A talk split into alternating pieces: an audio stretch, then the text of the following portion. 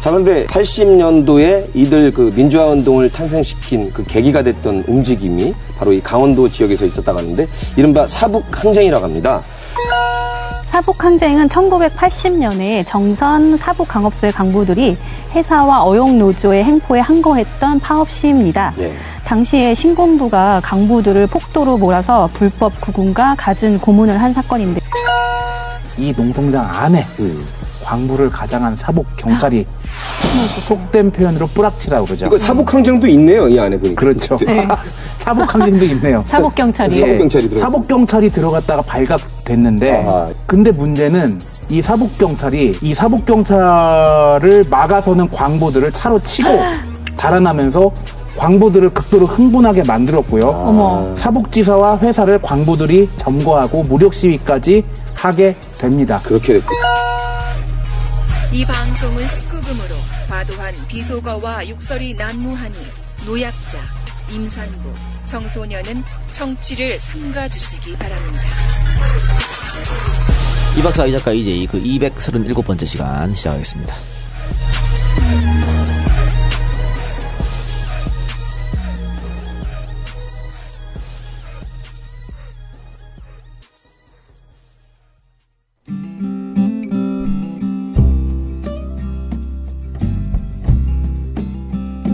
안녕하세요.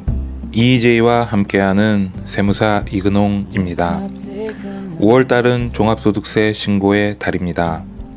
국세청에서는 종합소득세 신고 안내문을 보내고 있습니다. 영세하게 사업하시는 분들, 이 작가님처럼 프리랜서로 일하시는 분들 등등. 세무신고는 전국 어디든 다 가능하니 궁금하신 점 있으시면 전화 부탁드립니다. 010-9308-3011입니다. EJ 할인은 당연히 기본이고요. 다음과 네이버에도 이근홍 그린 세무를 검색하면 찾아보실 수 있습니다. 이상 이근홍 세무사였습니다. 감사합니다. 네, 에, 이번 주도 두 개입니다. 아, 어떻게 계속 두 개씩 녹음하게 되네, 매주. 저이 작가님 그냥 입 상태가 별로 안 좋아 아, 보이는데 그래도 많이, 이렇게 많이 좋아졌어요. 그래, 지금 일찍 방송해서, 에, 안가에 손님이 없, 없으신데, 뭐 우리끼리 하지 뭐. 뒤에 이따가 이제, 초대손님 오늘 있거든. 초대손님 오면 같이 방송하겠습니다. 저기 마음고생 때문에 그런 거 아니에요? 뭐예요? 당신이요. 나 왜 마음고생을 해? 어, 뭐 완전 조리돌림 당했다던데. 아, 진보의 차은택 되겠다 그래서? 예. 난 좋던데? 기분 좋던데, 뭐. 아, 역시 메가를 사랑하는 남자다워. 아, 나 근데 세장님, 저기 지난번에 우리 끝나고 회의하면서 밥 먹을 때 네. 그 단무지 좋아한다 그러지 않았어요? 단무지 문장 좋아하죠. 아, 저기 단무지 좀 파세요. 갑자기 생각이 나네. 아, 이 새끼야 드립을 치려면은 깜빡이를 켜고 들어와. 늘 얘기하지. 단무지 어? 좀 파세요. 어, 알겠어요. 닭강은 아무나 파나. 어쨌든, 어, 그, 새누리당 최고위원회에서 제 이름이 울려 퍼졌어요. 아, 이장우. 아, 이장우가. 네. 네. 어떻게 이런 발언을 할 수 있냐고. 네. 이거는 그 걔들- 도둑, 도둑 이 제발 저린다고. 그렇지. 이렇게까지 과도하게 반응을 할 이유가 없거든. 아니, 봐봐. 거기 내가, 내가 진보 찬택이 되겠다 하는 것은, 어? 말도 안 되는 일이 일어나니까 반어법 쓴 거 아니야. 네. 어? 근데 지들이 어떻게 이런 말 할 수 있냐고 하- 그렇게 반응을 하면, 그런 일이 일어나고 있다는 얘기가 그런 아니야. 일 있잖아, 지들이. 맞아, 그런 일 일어나고 있어. 멍청한 것들. 아이고, 참 반응할 걸 반응해야지. 씨. 하여튼, 근데 거기서 뭐, 저는, 저야 뭐, 크게 사회를 봤기 때문에, 네. 제가 뭐, 중간중간에 그냥 애들이 맞힌 거고, 문제는 뭐, 정봉주 의원, 또, 김갑수 선생 발언이 이제 문제가 많이 됐지. 그리고 용민이 형 발언도 꽤 문제가 됐고. 어. 뭐, 종편에서 하- 늘 하던 거니까 신경 쓸 필요 없고, 사실은, 그때 분위기 아주 좋았어요. 우리끼리, 으쌰 으쌰. 예. 우리끼리 모여서 우리끼리 하는데 뭐 왜? 어땠어요? 진짜 재밌는- 사람 많이 왔어요? 엄청 재밌었다. 재밌는 토크 콘서트였잖아요. 아니, 토크 콘서트가 아니고 아, 그러니까 그런 출판 느낌이지. 기념회. 그런 출판 기념회인데 출판 기념회 봐봐요. 그냥 축사야. 한 명씩 나와가지고 자 추미애 대표의 축사가 있겠습니다. 그럼 재미없잖아요. 정봉주 전 의원 축사 재미 좆도 없지. 네. 근데 그날은 빵빵 터졌다니까. 음. 물론 내가 사회를 잘 봤기 때문에 아이씨, 뭐 글로 게 간다, 어쨌든 그 분위기가 뭐 이렇게 다른 그런 것처럼 축사도 사람들이 다 중간에 유머 코드 막 섞어가지고 굉장히 재밌게 했어. 그래서 이렇게 뭔가 문제가 터질 걸 생각도 못 했거든. 근데 첫 번째 문제는 연합 연합 기레기들이 기사를 젖같이 썼어요. 아니 여기가 별로 좋아 자기네가 좋아하는데 아니면 왜 거길 와? 뭐 친노 친문 총 직결해서 막말 쏟아내고 이렇게 썼거든. 그렇게 쓰니까 그거를 요즘 기자들 저 발로 뛰어서 기사 안 쓰잖아. 다 우락가야지. 연합뉴스 다다 받아가지고 받아가 복사하잖아. 쓰더라고요. 그렇게 전부 다 받아쓰기 하다 보니까 그렇게 되는데 그걸 뭐 또 종편에서 또, 또 계속 반복적으로 틀고 뭐 사설로 쓰고 이래가지고 사실 뭐 저야 뭐 문제 될거 없고 정봉주 전 의원도 뭐 전혀 거기에 대해서 김용민 씨도 마찬가지고 근데 이제 갑수형이 직격탄을 맞아버렸지. 예. TV조선에서 하차.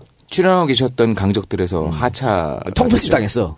네, 그 기간 동안 나왔던 것도 아니, 어제 방송이 있었잖아, 어제. 어제 이제 그 강적들 방송이 본방이 있었는데 그 누가 안희정 지사하고 또 경기도에 오렌지 저기 남경필. 어, 남오렌지하고 이렇게 이제 방송을 같이 했는데 갑수형은 손만 나와.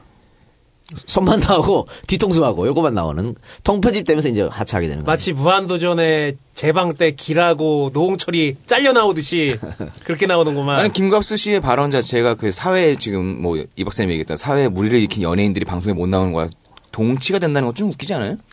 글쎄요. 그렇죠. 아, 그러니까 이거는 이걸로 인해서 또 나는 생각이 드는 게 진짜 블랙리스트들이 있긴 있구나. 이렇게 훅훅 날려버리고 그럴 만한. 난 그런 것들이 있지 않나라는 걸 어떻게 지네가 난리치면 난리칠수록 지네 한계점을 드러낸다는 걸 모를까? 근데 이게 봐그이 어버이 연합이 거기 앞에 가서 어 김갑수 나가라 이 데모를 했다고 잘라내지 않았을 거 아니야. 그렇죠. 그렇겠죠. 아, 그걸로 뭘 잘라내? 그러잖아. 그리고 또 걔들이 딱 한 시간만 하고 갔거든. 예. 뭐 어디서 오다 받은 거지. 그렇게 따지면 이재희는 벌써 하차했어요. 그럼 그럼 한 시간만 딱 하고 갔다는 얘기는 뭐냐면 어 뭐 더 큰 곳에서 오다를 내리는 거야. 명분을 준 거죠. 그렇지. 그래서 핑계를 준 거지. 어버이날 보내가지고 핑계에 명분을 준 거지. 어, 추국장 오늘 저기 한 시간만 갈까? 시청자들이 반응이 안 좋아서 이제 그만 나오셔야겠습니다. 뭐 이걸로 그러게요. 하기 위해서 그런 거죠. 아, 근데 근데 막말 때문에 뭐 김갑수 나가라 그랬다는데 어버이연합 추선희 총장이 그 TV조선 시위 자리에 나타나가지고 이렇게 말했습니다. 정청래 이 미친 새끼가 아직까지 정신 못 차렸나? 우리 앞에서는 찍소리도 못하는 놈이 트위터에서 우리를 지지했다. 문재인하고 똑같은 놈이다 이 병신이 이런 말했고 또 정말 김갑수가 예언자였으면 좋겠다. 자기네 유력 후보가 암살됐으면 좋겠다. 이렇게 막말하는 그 패널을 쫓아내라고 말하면서 이건 뭐지? 지금 하는 말들은 막말이 어, 아닌가? 출신은 조만간에 저기 어, 그, 그 받아야겠다. 뭘? 어, 명예훼손이나 이런 거. 아, 그렇지. 저기 요새 정청래 의원이 이거 해야지. 예, 저기 돈, 돈 문제도 있고 하시니까 용돈벌이 하나 하시게 됐네요. 그래요. 예.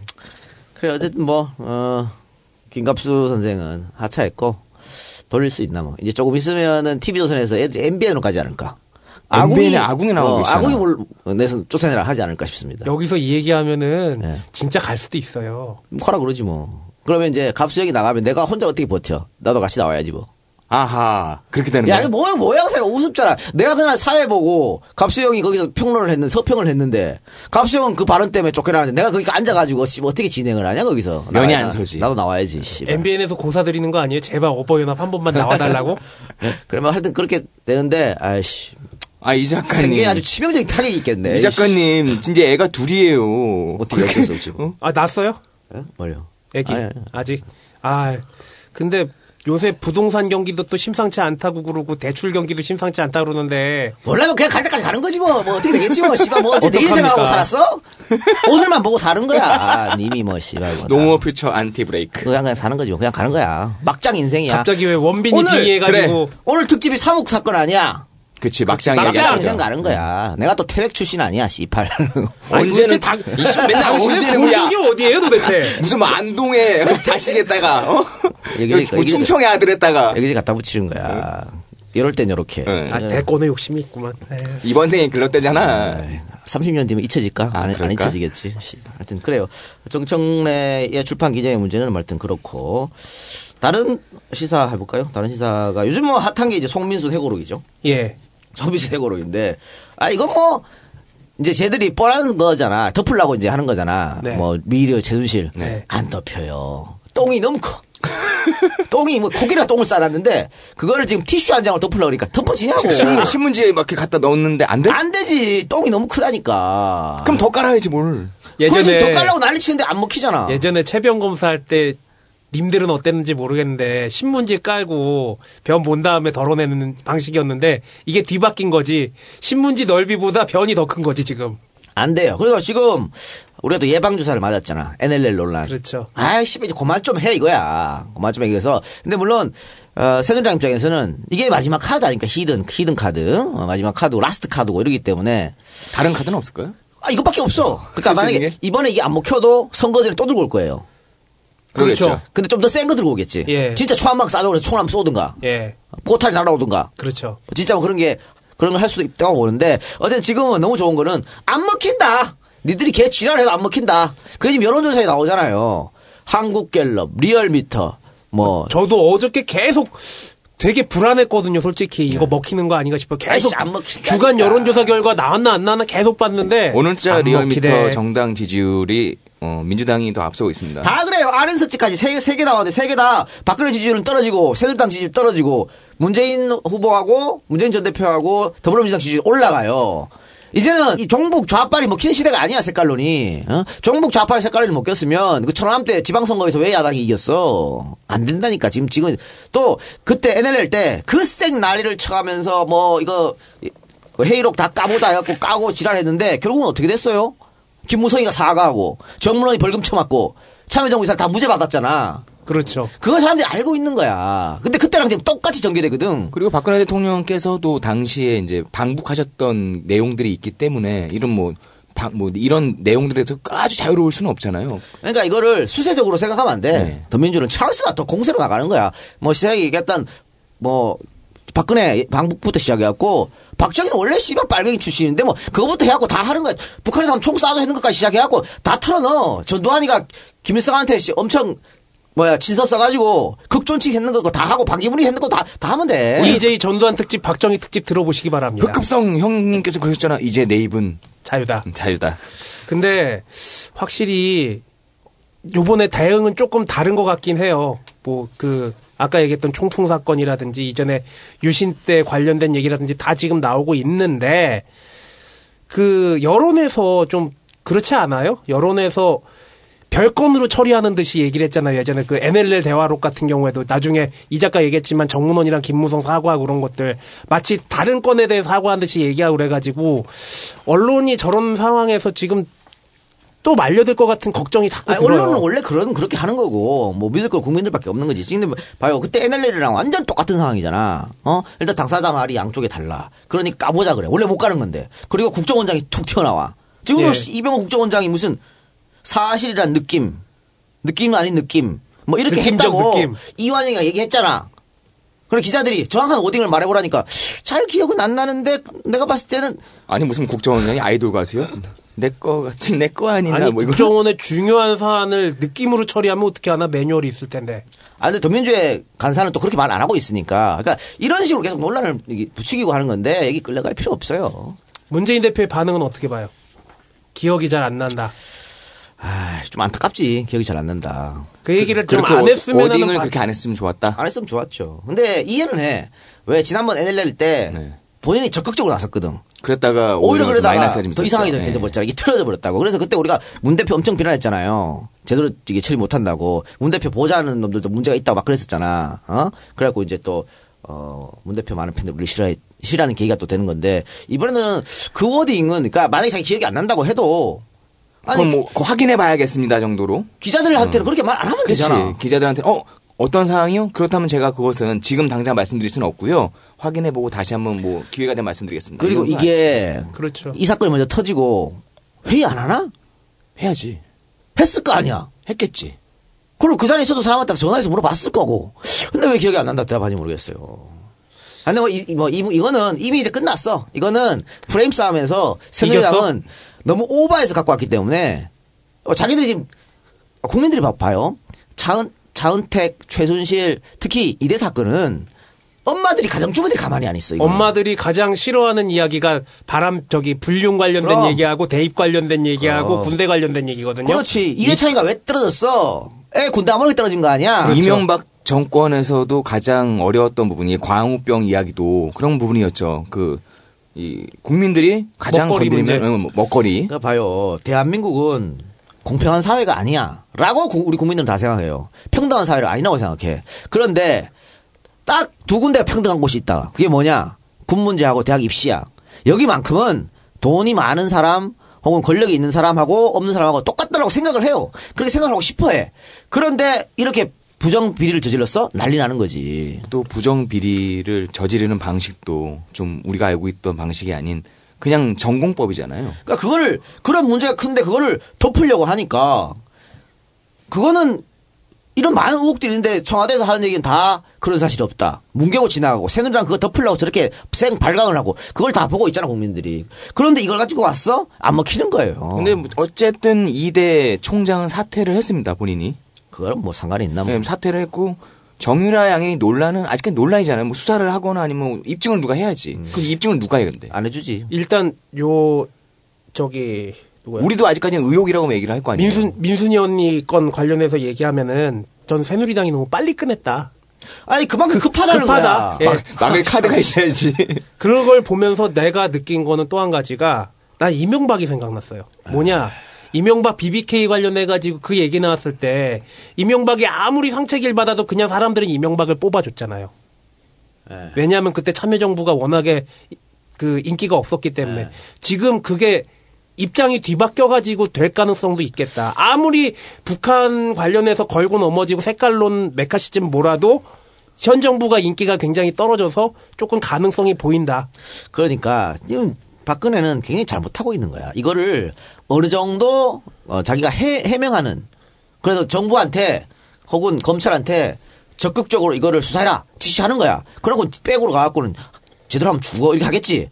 그러든 말든 그런 워딩을 던져주면 던져주고 또 국정감사장에서 차은택 나오고 이렇게 하면 아유 그래도 뭐 박근혜가 노력하네 국민들이 이렇게 생각하고 또 넘어가요. 그런데 한자도 못하겠다는 거 아니야. 근데 워딩은 전경련이 나서고 기업이 동의해 준 것에 감사한다. 씨. 이렇게 하니까 국민들이 이거 뭔가 진짜 뭔가 있다고 생각하는 거지. 그래서 넌 지금 새누리가 너무 좋아. 그리고 우리가 계속 얘기했습니다마는 이정현이 당 대표 된 건 하늘의 축복이야. 이정현이 당 대표가 연일 삽질하고 있잖아요. 국회 파행시킨 거, 그렇죠. 국감 보이콧 보이콧 한- 한 거, 단식. 단식 전부 다 국민 지지에 외면 받았죠. 지금 이거 이거까지 다 외면 받잖아. 그렇죠. 오로지 대통령밖에 안 보이거든. 그러니까 너무 지금 잘하고 있어요. 뭐 일각에서는 또 그런 얘기가 있더라고. 지금 조선일보하고 사이가 정말 안 좋잖아요. 네. 청와대하고. 그래서 청와대가 계속 삽질하는 거다. 조선일보가 코치를 해줘야 되거든. 아, 원래 그랬잖아. 원래 예전에 뭐, 조선일보가 뭘 하나 까.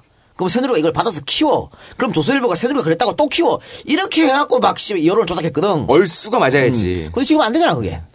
여기에 아, 스텝이 또안 맞는 거야? 이정현 대표 참 이거 제목을 이렇게 쓴 건지 모르겠지만 여자는 안 된다 했지만 박 대통령이 확실히 보여줘. 뭘 보여줬다는 거야? 여자가 안 된다는 걸 확실히 보여줬다는 거야? 이정현 대표는 그런 얘기하기 전에요. 본인 그 와이프의 의혹 먼저 좀 이렇게 확실하게 좀 해소를 해주기 바랍니다.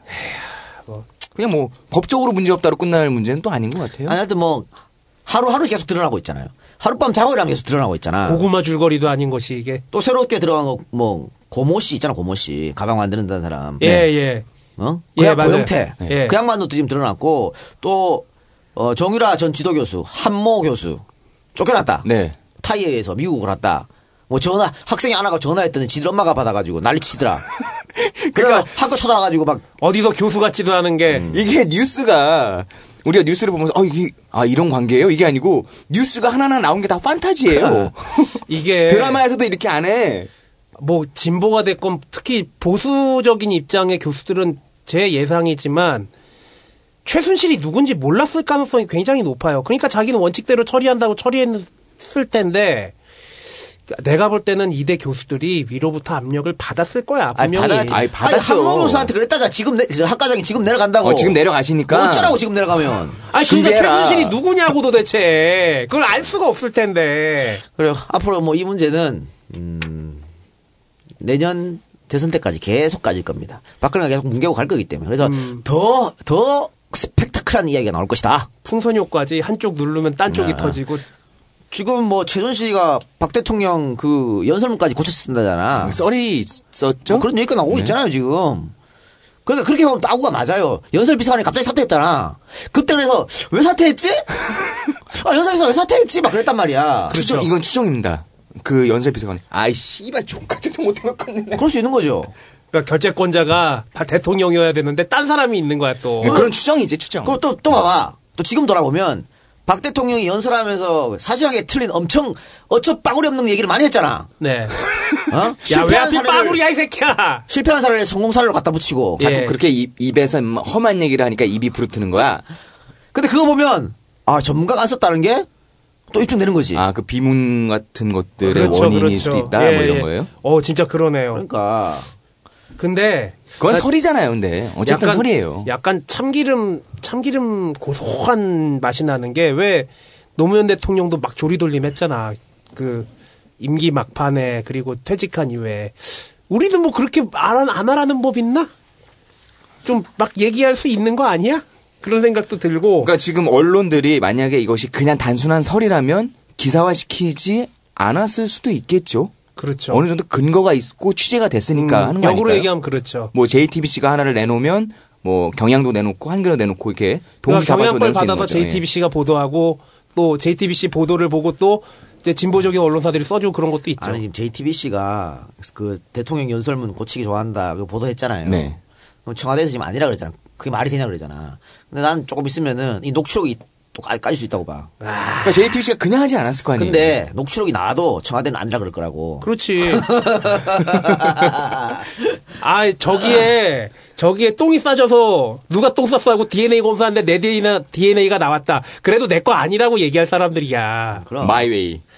이건 마이웨이도 아니고 우기기거든, 우기기. 자, 별의별 게 아마 다 튀어나올 거라는 저는 그런 새끼 생각합니다. 아, 저 그리고 저는 이게 중요한 게 자꾸 정유라 쪽으로 얘기가 집중이 되는데 정유라는 진짜 지나가는 얘기로 좀 하고 정작 중요한 건 최순실이거든 내가 볼 땐. 최순실 얘기가 좀 더 부각이 돼야 되, 아, 최순실 얘기하면 정유라 얘기 나오는 거죠, 뭐. 않을까 싶어요. 예. 저는 지금도 어, 그거는 의심치 않습니다. 박근혜 대통령께서 뭐 아까 수석 비서관 회의에서 얘기하셨을 때 저는 어, 퇴임 후에 저를 위해서 재단을 만든 것이 아니다. 저는 그런 금전적인 욕심이 없습니다. 저는 그분의 그런 진정성은 믿어 의심치 않습니다. 그분은 돈에 대해서 욕심이 없다고 얘기를 들었어요. 하지만 문제는 뭐냐? 그분을 제외한 나머지 주변에서 뭔가 이야기들이 자꾸 나오고 있으니까. 그러니까 자꾸 내가 아우가 맞아 들어간다는 게 뭐냐면 일단은 뭐 연설문 고치는 걸 좋아한다고 했고 예전에 그 보도를 보면 박 대통령이 뭔 결정할 때 어디 나가서 전화를 밖에 꼭 나가서 하시죠. 전화를 한 20분간 하고 들어왔다 하잖아. 결정하기 전에. 그런 사진과 가- 같이 보도된 내용들이 있어요. 그러면 그러면 그때는 아니 뭐 비선이 있겠지. 라고 생각했지만 지금 와서는 아 뭔가 중요한 결정할 때마다 최순실한테 전화했구나. 이렇게도 추측이 가능한 거 아니에요. 만약에 저는 이러 그렇기 때문에 정윤회가 한 번 나왔듯이 검찰 조사 때문에 한 번 나왔듯이 최순실도 한 번 나와가지고 의혹을 푸는 척이라도 해야 된다고 봐요. 만약에 그렇게 안 되면은 비선이 최순실이 아니라 무당이라고 얘기한 게 맞을 수도 있어요, 진짜. 그러니까 앞으로 계속 나올 거라니까 두고 봅시다. 그리고 근데 지금 그 최순실 씨는 이제 구텐타 가 있잖아. 어, 독일 가 있더라. 그리고 이게 이게 의혹이 이제 자꾸 쏟아지면 에이 그건 하지 말지 뭐 이렇게 주장할 수도 있어요. 아 그것까지 왜 건드려? 그렇죠. 아이, 그건 좀 너무했다, 그렇게. 그러면 저 씨바만 별거만 다 꺼내야 돼. 죽을 때 그래. 확 죽여야지 뭐 노무현 대통령 논두렁 시계 얘기하듯이. 논두렁 시계 얘기 그럼. 아니냐? 뭘 도덕 그대로 혼자야? 해줘야 돼, 그대로. 그 폭로에 저희가 앞장서겠습니다. 한, 에이, 진짜. 에휴, 진짜. 씨. 하여튼 뭐. 아 근데 지금 아까 편집될 것으로 예상되는 얘기들도 있고 막 그렇긴 한데. 그리고 이거는 여담입니다만 다 이제 시사이 끝났죠? 있어요? 손학규 얘기 안 해줄 거야? 오늘 탈당하셨는데 나는 시점 참 묘하다. 일단 정말 시점 잘 못 맞추는데 왜 하필 이 민순이 언니 저기 회고로 나온 시점에서 갑자기 또 오픈을 했을까? 누가 탈당하고. 그걸 또 기사화 시켰어요. 손학규 탈당 매번 할 때마다 맨날 큰 이슈에서 맨날 밀려가지고 탈당한다고. 그치 징크스 있지. 그 뭐 사람들 관심 가지나요? 손학규 복귀에? 자기네 개파도 몰랐다는데? 전혀 뭐, 별뭐 이슈도 안 되는 거야. 어, 늘 말하지만, 리더는 도망감, 도망가고 눈치 보고 하면 리더가 아니에요. 그렇죠. 지난 총선 때 더민주 지지했어야 돼. 음. 그러면 이번에 박수 받아. 근데 그렇죠. 뭐야, 그때, 어? 더민주가 당연히 질 줄 알고 발 뺀 거 아니야. 그래놓고 지금 정계 복귀를 해? 에이, 자기만 살겠다고? 그리고 또 탈당을 해? 어디로 가려고? 그럼 탈당하면, 자, 더불어민주당에 그, 손학규계 개파 사람들 많죠? 네. 따라갈 것 같아, 안 따라갈 것 같아? 안 따라갈 에이, 것 같아. 대가리 총 맞았습니까, 따라가게? 거기 춥잖아. 네. 가면. 가면 춥지. 왜 나가? 추운데 뻔히 보이는데. 아니 의리가 있으면 가는 거 아니야? 못 싫어? 정치에 의리가 어딨어? 지금 안철수는 문 활짝 열어놓고 환영하겠다는 뜻을 표해가지고 좀 덜 추운 데로 갈 생각을 하는 그래서 그 있지 집에 않을까? 야 그래서 그 집에 개 잡놈들이 다 들어가는 거 아니오. 자, 또 안철수. 명예훼손 걸린다. 안철수 이야기 나왔으니까 안철수 의원이 이번에 그 송장관 해고록에 관해서 문 대표 비난했잖아요. 네. 참 이 사람 스탠스 이상한 사람이야. 그니까. 지금 거기 지금 거기를 거기에 대고 비난할 때야 지금 새누리의 색깔론에서 그러면 안 된다고 충고를 해야죠. 따대고 지금 얘기를 하나. 나 근데 이해가 가요. 이번에 오세훈이가 조선일보로 한국가 하여튼 인터뷰했던데 그거 보니까 이해가 가더라고.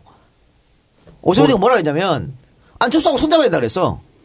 아, 오세훈이가 지금 연속으로 인터뷰하고 있는데 저번에는 뭐라 했냐면 그 반기문을 자기가 밀어줄 수도 있다. 자기가 대권에서 안 나갈 수도 있다. 이렇게 말을 했거든. 그리고 어, 오늘 신문에 안철수랑 혼자 만다 그랬어. 자 뭐예요 그러면? 에? 반기문하고 크로스 이거 하겠다는 거잖아. 딱 보이네. 세훈이 형 저기 잘못 밀다가 미끄덩하고 밀려요. 하지 마. 일단 세균맨부터 이기고 다시 시작하시고요. 그리고 지금 개헌이 이렇게 자꾸 자기네들 집권을 위해 이용되는 게 되게 안타까운데 나도 개헌은 필요하다고 보지만 참 안타까운 게 개헌을 지지하냐 안 지지하냐가 미랄과 쭉정이를 구분하는 굉장히 좋은 그런 방법이 돼버렸어요 지금. 뭐 개헌은 씨발 백날 천날 떠들어봐라면 안, 되, 안 되는 거고요. 하여튼 그럼 뭐 다음 정권 넘어가는 거고. 뭐 어쩌 됐죠 이제. 학교 형, 저 이번 정권에는 자꾸 이렇게 탈당, 탈당 하지 마시고 무당하라니까, 그냥. 무당실 나요. 요즘 보니까. 아 저 이동영과 함께 외칩시오. 이번 생에 글렀을 수도 있습니다. 손학규 응. 이번 생에 걸렸죠. 나랑 손잡고 다시 강진으로 갑시다. 그래요. 자, 그러면, 예, 여담으로. 제가, 어, 며칠 전에 그 아는 변호사하고 술 한잔 했는데, 그 변호사의 선배가 그 푸른 집에서 일하고 계신답니다. 음. 어, 그런데, BH. 뭐, 그랬지, BH지. 근데 그분이, 어, 그, 그 변호사랑 이제 그 양반이랑 술 먹으면서, 그 나랑 이 변호사랑 친한, 친한 거 모르고, 음, 좀, 한, 한두 달 됐던 얘기, 얘기라 그러는데, 이번 총선에서 진 거는 팟캐스트 때문이다. 라고 얘기를 했대. 아. 그러면서, 근데 어떻게 해야 되는데 어떻게 할 수가 없다는 거야. 법이 있어야 어떻게 하지? 그래서 규제하고 싶어 할 수도 있겠네. 못 한다니까. 지금 법이 없죠? 법을 새로 만들어야 하잖아. 여소야대네, 씨발. 그렇죠. 그러면 이- 그러면 여러분 그렇게 이해하시면 돼요. 여러분 만약에 팟캐스트가 규제되면 요즘 팟캐스트 안 하고 우리 유튜브 나가면 돼. 그러면 얘들이 뭘로 칠까? 뭘로 칠 거 아니야. 뭔가로 치겠죠. 만약에 세- 저기 블루하우스에서 정말 그렇게 판단했다면 네. 어 어쨌든 뭘 어떻게 해야 될까요 선거 전에 방통위에서 규제의 범위에 넣으려고 하겠죠. 안 된다니까. 방통이 안 되면은 뭔가 다른 방법을 다른 써야 방법이 되는데 있죠. 그러니까 법으로 못하면 아 뭐 인터넷 관련된 규제로 뭐 어떻게 할래나? 메시지를 공개 못한 메신저를 까는 거죠. 아. 그러면 이제 그 팟캐스트에 활발하게 활동하고 있던 이 사람들 진행, 그러니까 나- 진행자들을 깔 수 있는 거지. 몇 앞에 얘기 놈들만. 다시 하는 것 같은데. 네? 몇 놈만 데려가는 거야? 몇 놈만 데려가면 끝이지. 한 네 놈만 데려가면 끝이요, 팟캐스트는. 근데 제가 봤을 때는 뭐 김어준 총수나 네. 뭐 주진우 기자나 김용민 어, 평론가나 전부 다 바른 생활 사나이잖아. 그치. 그건 뭐 나쁘지도 안 하잖아. 뭐 타켓은 나다. 나는 걸려, 걸릴 게 존나게 많잖아. 자, 여러분 제가 미리 말씀드립니다. 아니, 존나 진지하게 듣고 있다가 깜짝 놀랐다, 야. 미리 말씀드립니다. 제가 여러 가지 의혹으로 가는 갈 때가 있으면 아 야, 갑자기- 표적당했구나 이렇게 생각하세요. 갑자기 존나 씁쓸해진다. 갑자기 존나 씁쓸해진다. 아 물론 그래가지고 우리도 조심한다고 요새 술도 맨날 안 가서만 먹잖아요. 근데 다른 마, 다른 모임도 내가 다 안 가러 오라 그래. 그렇죠. 여기서 시켜 먹어. 우리 동선이 되게 일정하잖아요. 아 그러고 있는데 근데 뭐 저질러 놓는 게 많기 때문에 뭐라도 걸리면 걸, 걸면 걸리기 때문에 여러분들 그때 당하지 마시고 당하지 마시고 그냥 표적에 걸렸구나 이렇게 생각하시기 바랍니다. 슈퍼카부터 까이는 거 아닙니까 혹시? 뭐 슈퍼카야 뭐 그거야 뭐 문제 없고. 그러니까 지금 이 얘기를 하는 이유는 이동용 깔 거면 슈퍼카 정도는 안 된다는 얘기를 하려고 그래요. 다른 걸로 해야지. 다른 다른 거 뭐. 혼의 자식은 없잖아. 그건 없지. 예, 도덕적인 거를 갖고 오겠죠. 하여튼 뭐. 그럼 모르지, 뭐. 하여튼 언젠가. 당하지 마시기 바랍니다. 네. 자, 그러면 에, 오프닝 토크는 거기까지 하고 잠깐 광고 듣고 와서 본격적으로 사북 사건에 관해서 이야기해 보도록 하겠습니다. 바보 멸치 바보 멸치 저 바보 멸치는 멸치가 짜다는 편견을 갈아치우겠습니다. 저 바보 멸치는 멸치도 맛있는 생선임을 증명하겠습니다. 세상에 멸치는 많지만 바보 멸치가 진정한 바다 보물임을 꼭 증명하겠습니다. 바보 멸치 바보 멸치 미네랄이 풍부한 진도 앞바다에서 전통 멸치잡이 방식인 낭장망으로 잡았습니다.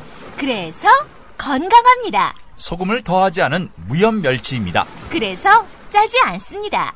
1년 중 6월부터 10월까지 잡힌 무염 햇멸치를 생산 시기에만 한정 공급합니다. 그래서 시기와 수량이 한정되어 있습니다. 고마운 분들을 위한 특별한 바다 선물 세트도 준비되어 있습니다. 바보 멸치는 포털에서 바보 멸치를 검색하시거나 바다보물닷컴으로 방문해 주세요.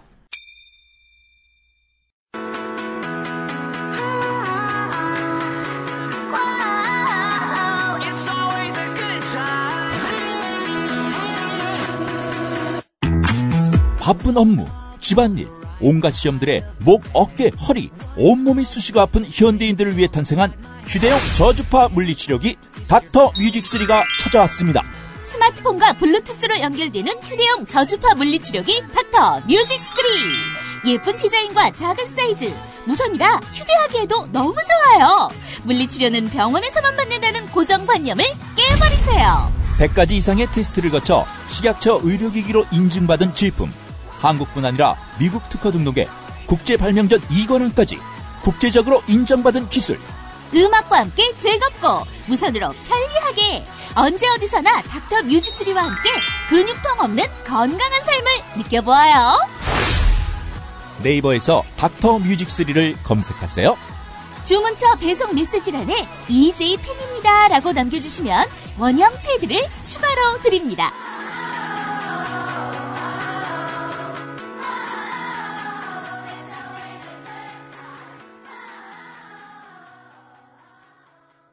네, 사북 사건 생각나는 게 뭡니까? 저는 제가 출연했던 춘천 KBS 춘천의 강냉이란 프로가 생각이 납니다. 어, 이 프로그램에서 사북 사건을 한번 다룬 적이 있어요. 사북 항쟁을. 예, 그래서 사북 항쟁을 다룬 적이 있었고 제가 그거를 자료 조사 때문에 다시 봤는데 나 잘릴만 했더라. 되게 세게 얘기했거든요. 그때 세월호 참사하고도 맞물려 가지고 좀 여러 가지 얘기들을 했었는데 일단 그런 것들이 생각이 나고 혹시 유튜브에서 먼저 사북을 묻다라는 다큐멘터리 영화가 있거든요. 그 영화도 한번 보시기 바랍니다. 굉장히 좀 알아듣기는 어려워요. 강원도 사투리랑 경상도 사투리가 굉장히 심해가지고 그 영화 한번 보시면 사북 때 얼마나 좀 많은 일이 있었는지 아시게 될 겁니다. 우리가 연탄 연탄을 안 뗀 게 사실 얼마 안 되지 않아요? 예. 지금처럼 무슨 뭐 고깃집에서 쓰거나 이런 거 아니면 중랑천 옆에 제가 살아요. 근데 중랑천이 지금은 좀 이렇게 깨끗하고 정비가 좀 잘 됐는데 중랑천이 2000년 2010년 몇 년까지 연탄 공장들이 있었습니다. 천변에. 그늘 검은색 물이 흐르고 지저분하고 뭐 그랬던 기억이 있네요. 아니 저는 뭐 그 여기서 태어났으니까 태백 탄광촌에서 그래서 일곱 살 때까지 살았고 외갓집이 어 그 이후로도 계속 태백에 있었거든요. 그래서 우리 뭐 외삼촌들도 다 여기 광부로 이모부들도 광부로 다 일했어요. 그러니까 방학 때 외갓집에 가면 맨날 이걸 봐. 사택이라고 있잖아.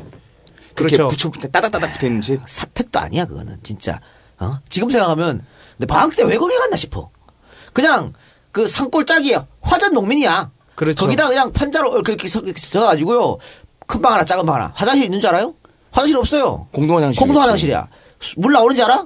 물 안 나와. 떠야겠죠. 물 떠와야 돼. 공동 화장실 하나에 2, 30가구가 같이 있을 거예요. 물 떠와야 되고, 탄은 뭐 여기저기 막 널려 있으니까, 예. 그거를, 그, 뭐라 그러나, 망치로, 그 탄을 이렇게 탄 만드는 기가 있어. 거기다 막 집어넣어. 그 때려, 망치로 때리 막 때려. 공탄. 그막 이게 딱 하는, 그니까 널려 있었어, 그런 데. 그리고 다 산배탈이니까, 겨울에는 맨날 낙상 사고 일어나고, 올라가다 내려가다가. 그니까, 그, 내가 어느 보수 단체들이 뭐 이게, 어, 산업 역군 뭐 강부들 예. 이래가지고 탄광촌 이래가지고 막 만든 거 있더라고 뭐 토론회 같은 거 네. 거기서 무슨 태백은 지나가는 개도 만 원짜리를 물고 간다는 얘기가 있고 너무 좋았다고 개 족 같은 소리 하고 있는데 살아보지도 못했던 것들이 그, 그따고 얘기를 하고 있어. 정말 참혹합니다. 내가 지금 돌아보니까 그 생활을 했던 사람 정말 참혹한 거야. 그러면 그 보수 패널에 얘기했던 그 동네에 개는 만 원짜리 물고 다닌다 이 얘기는 완전 굴한 거예요? 그런 얘기가 있긴 있었죠. 있긴 있었는데 그건 뭐냐면 그만큼 어, 돈은 돌았어. 그 탄관 경기가 좋았던 때는 있었다. 이 그렇죠. 얘기죠. 그리고 돈은 돌았는데 그게 다 광부들이 유흥으로 쓰고 이런 거거든요. 아, 그건 뭐 이따가 자세한 건 이따가서 얘기하겠지만 하여튼 굉장히 열악한 조건에서 일을 했고 사실 어, 우리 아버지도 어, 광부로 일한 적이 있죠. 아 그래요? 그럼요. 3일. 3일은 나는 못하겠네! 이거 뛰쳐나왔지. 무한도전에서 예전에 극한 알바 특집 해가지고 나온 적 있었는데 저기 찻이 나왔잖아. 차승원이랑 유재석이 무한 무한도전의 레전드 편이죠. 갱도 들어가서 일을 하는 모습이 나왔어요. 지금도 그래. 못해요. 일 못해. 그건 일을 정말 극한의 정신력 아니면 절대 거기 갱도 들어가서 일을 못합니다. 그래서 우리가 이야기할 때 인터넷에서 무슨 막장 막장 이러는데 그게 표현 자체가 그게 사실 막장 인생이에요. 너무 좀 슬픈 이야기잖아요. 슬픈 얘기죠. 그렇죠. 난 이 막장 얘기하면은 늘 생각나는 게 우리 했던 거 골로 간다. 음. 그것도 어원이 어떻게 어디서 비롯됐는지가 나왔잖아요. 이 막장 네. 같은 경우에도 오늘 얘기 들으시면은 인생 막장이란 게 어떤 건지 아마 좀 처절하게 느끼실 수 있지 않을까. 그렇죠. 그럼 뭐 전국에서 이제 다 배운 거 없고 돈 없고 하는 분들이 이제 진짜 있는 건 몸밖에 없는 탄광으로 몰려온 거 아니야. 네. 특히 이제 경상북도 사람들이 많이 갔어요. 지리적으로 그렇죠. 가까우니까. 예. 많이 갔는데 하여튼 그 얘기 오늘 해보도록 하겠습니다. 자, 그 박정희의 사망으로 유신이 끝나고 신분구가 집권을 넘어가던 1970년대 말 또 1980년대 초 이때 대한민국 상황이 어땠냐면요. 정치적으로는 뭐 당연히 혼탁했던 시기였고요. 경제적으로도 대한민국 경제는 침체 일로를 걸을 정도로 신음하고 있을 때였습니다. 일례로 1979년 3.8%였던 실업률은 1980년에 5%로 늘어났고요. 물가는 1979년에 전년 대비 18.3%까지 치솟았으며 1980년은 전년 대비 28.7%까지 뛰어올라서 서민들의 목을 쥐었습니다. 또한 경상수지도 50억 달러 이상 적자를 기록했고요. 우리가 대한민국 전체를 통틀어 가지고 GDP가 마이너스로 내려간 적이 딱 두 번 있었거든요. 한 번이 IMF 직후인 1998년도. 예. 나머지 한 번이 바로 이 사북 사건이 났던 1980년도였어요. 엄청나게 암울했던 시절이죠. 오일 쇼크. 그렇죠. 오일 쇼크 79년 2차. 또 GDP뿐만이 아니고요. 민간 소비, 건설 투자, 설비 투자 모두 마이너스를 기록했던 시절이었습니다. 한마디로 다들 죽는다고 아우성칠 때였죠. 박정희 정권의 잘못된 경제 정책의 모순점들이 속속 드러나고 있던 시절이었었는데 이때 가장 힘든 사람이 누구야? 최하위층 아니야. 노동자죠. 노동자들이죠. 근데 이걸 어, 윤진호 교수가 어, 자기 논문에서 임시고와 일시고를 불안정 노동자로 분류를 했었는데 임시고는 이제 임시 고용된 노동자고 일고는 일일 고용되는 노동자들 날일, 날일. 어, 합쳐서 이제 불안, 불안정 노동자 이렇게 하고 영세 자영업자와 가족 종사자를 영세 자영업으로 분류해서 이들 두 부분을 불안정 취업자로 추출해서 논문을 쓴 게 있어요. 여기를 보면 1980년에 불안정 노동자가 31%를 차지하고 있었습니다. 전 국민의 3분의 1이 제대로 된 직장이 없었다는 지금. 식으로 얘기하면 비정규직. 그렇죠. 그리고 하루하루 먹고 사는 걱정을 해야 되는 그럼요. 형태였던 거죠. 그러니까 대부분의 노동자들이 극한의 상황에 몰려 있었고 노동자들의 평균 임금도 형편없었다. 볼까요? 1979년 노동자들의 평균 임금은 12만 2,268원이었는데 경제기획원에서 선정한 최저 생계비가 얼마였냐? 17만 6,326원이었어요. 최저 생계비보다 미, 미친 미치네요. 거죠. 한국노총에서 선정한 최저 생계, 생계비는 27만 7,942원이었어요. 자, 한국노총은 노동자가 만든 거니까 그렇다 칩시다. 근데 국가에서 정한 최저 생계비가 17만 6,326원이었는데 노동자들이 12만 2천 원 받았다고 하면은 이거는 뭐 생활이 안 됐다고 보여지는 거예요. 한 달을 열심히 살고 돈을 가져가는데 생활할 수가 없는 거죠. 그렇죠. 어. 근데 이게 지금은 안 그러냐? 지금도 마찬가지입니다. 마찬가지지 뭐. 2011년 오마이뉴스 보도에 의하면요. 석탄공사 장성탄광에서 일하는 하청업체 강부의 한 달 임금은 88만 원입니다. 한 달에 88만 원 갖고 막장에 들어가서 탄을 캐요. 근데 똑같은 일을 하는 정규직 강부는 384만 원을 받았습니다. 동일 임금, 동일 노동이 전혀 적용이 안 되는 거지. 네배 차이 나는 기가. 막힌 일이에요. 또 그렇다고 해서 이거를 어, 정규와 비정규직 간의 갈등 구조로 보면 안 되고요. 얘들은 다 이렇게 구조를 갖다가 낮춰버려가지고 지네가 돈을 적게 주려고 만드는 구조입니다. 아니 이거는. 비정규직이 88만 원 받고 정규직이 384만 원을 받으니까 정규직 낮춰라 이게 정상은 아니죠. 정규직이 484만 원 받으니까 비정규직도 484만 원 받게 만들어주는 게 국가야. 그렇죠. 그 그리고 기업이고. 정규직을 확대시켜 주는 게 또 국가의 자, 일이고요. 이분들 하루 3교대 일하거든요. 8시간씩 네. 탄강에서 30도 40도 넘어가는 그 고온에서 먼지. 막 마셔가며 근데 한 달에 384만 원 이게 큰 돈입니까? 어? 더 줘야 큰더 돈- 줘야지. 전혀 큰 돈 아니죠. 근데 비정규직은 88만 원을 받아요. 근데 비정규직이 88만 원 받아서 왜 일할 수밖에 없냐? 할 줄 아는 게 밖에 없으니까. 내가 갖고 있는 건 노동 노동자로서 힘밖에 없으니까 그래 하는 거예요. 내가 오늘 벌어야 그래도 우리 애들 가족들 다 먹여 살릴 수 있으니까. 그러니까 1970년대나 지금이나 뭐 별반 다를 바 없다는 거죠. 지금은 또 한 가지 추가된 게 일자리 찾기도 정말 힘들잖아. 어, 어. 또한 노동자들은 박정희 독재의 암흑에서 벗어나 서울의 봄이 왔다고 판단하고 노동쟁의를 출발점으로 민주화를 요구하고 있었던 시절도 바로 그 시절입니다. 5.17 비상계엄 이전까지 노동쟁의는 총 897건이 있었고 여기에 참여한 노동자 수는 20만 명이었는데 이 숫자는 유신 시절인 1972년부터 1979년까지 7년 동안의 노동쟁의 숫자와 같았습니다. 이건 뭔 말입니까?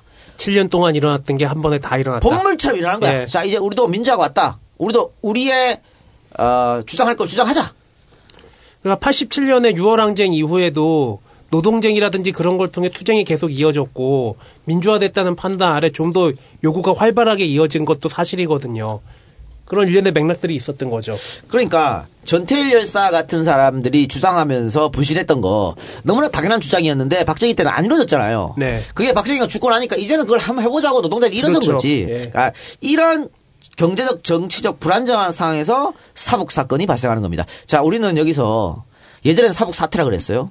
요즘은 뭐 사북 항쟁이라고 사건, 사북. 항쟁이라고 말합니다. 근데 어, 과거사 진실 김용위원회에서 사북 사건으로 정의를 했기 때문에 우리는 사북 사건으로 얘기를 하겠습니다. 예. 일단은 그 배경이 됐던 동원 탄좌 이야기를 먼저 해야 될 것 같아요. 강원도 정성군 사부급에 있고요. 우리나라 최대 민영 탄광이었습니다. 어느 정도 규모였느냐? 3,052명의 노동자가 연간 160만 톤의 석탄을 캐냈습니다. 하청 탄광에서도 이 2천여 명의 노동자들이 연간 70만 톤을 캐내서 전국 채탄량의 11%를 차지할 정도였습니다. 어, 뭐 전국 최고의 탄광이었다 볼 수 있고 오늘 유명하잖아 동원연탄 그렇죠. 어? 그 동원 7표, 삼표 뭐 그래. 이런 거 동원 7표 연탄. 돈을 갖고 튀어라 봤나 박중훈 나온 영화 봤어요. 거기 보면 박중훈이 돈이 막 그 돈 돈을 갖고 튀었잖아 예. 돈이 엄청 많잖아요 예. 그래가지고 은행에 막 크게 넣으니까 은행 지점장이 와가지고 아니 아버님께서 뭐 하시는데 그러니까 박중훈이가 그 동원련 대신 가고 돈 받고 네. 이- 그런 사람인데 동원 나- 다녀요? 그런 어, 거야? 나 처음에 박중훈한테 물어본 거지 뭐 하시는 분이니까 아 저는 동원하니까 동원 동원 참치? 이렇게 된 거지. 아니, 저희 아버지는 참치 안 하고 30년 동안 연탄을 동원 연탄 감사합니다. 그렇지. 갑자기 그 영화 예. 동원한테 재밌었는데 네. 아 그러면 어쨌든 박정우는 사치한 건 아니네. 사치한 건 아니야. 그렇지. 동원까지만 얘기했으니까. 자, 계속 보겠습니다. 이 사북 지역에 사는 주민의 직업 분포를 한번 보면은 광산 노동자가 70% 정도가 될 정도로 전체 사북의 인구에서 광산 노동자가 차지하는 비중이 높았습니다. 이게 뭐냐면요. 음, 거의 다 이제 광산을 먹고 사는 거야. 직업 분포들을 보면 70%가 노동자들, 광부들이었고, 그 다음에 뭐겠어? 많은 게 공무원. 공무원이죠. 공무원이 있어야 돌아가니까. 예. 그 다음에 이제 뭐 서비스업, 택시 운전, 보험사 이런 분들. 식당도 좀 은행, 있어야 되고 뭐. 그 다음에 유흥업이에요. 다방, 술집. 유흥업이 많을 수밖에 없어. 그러니까 여기 증언에도 나오는데요. 술이 없으면 일을 못 한다는 거야. 어? 그리고 그치.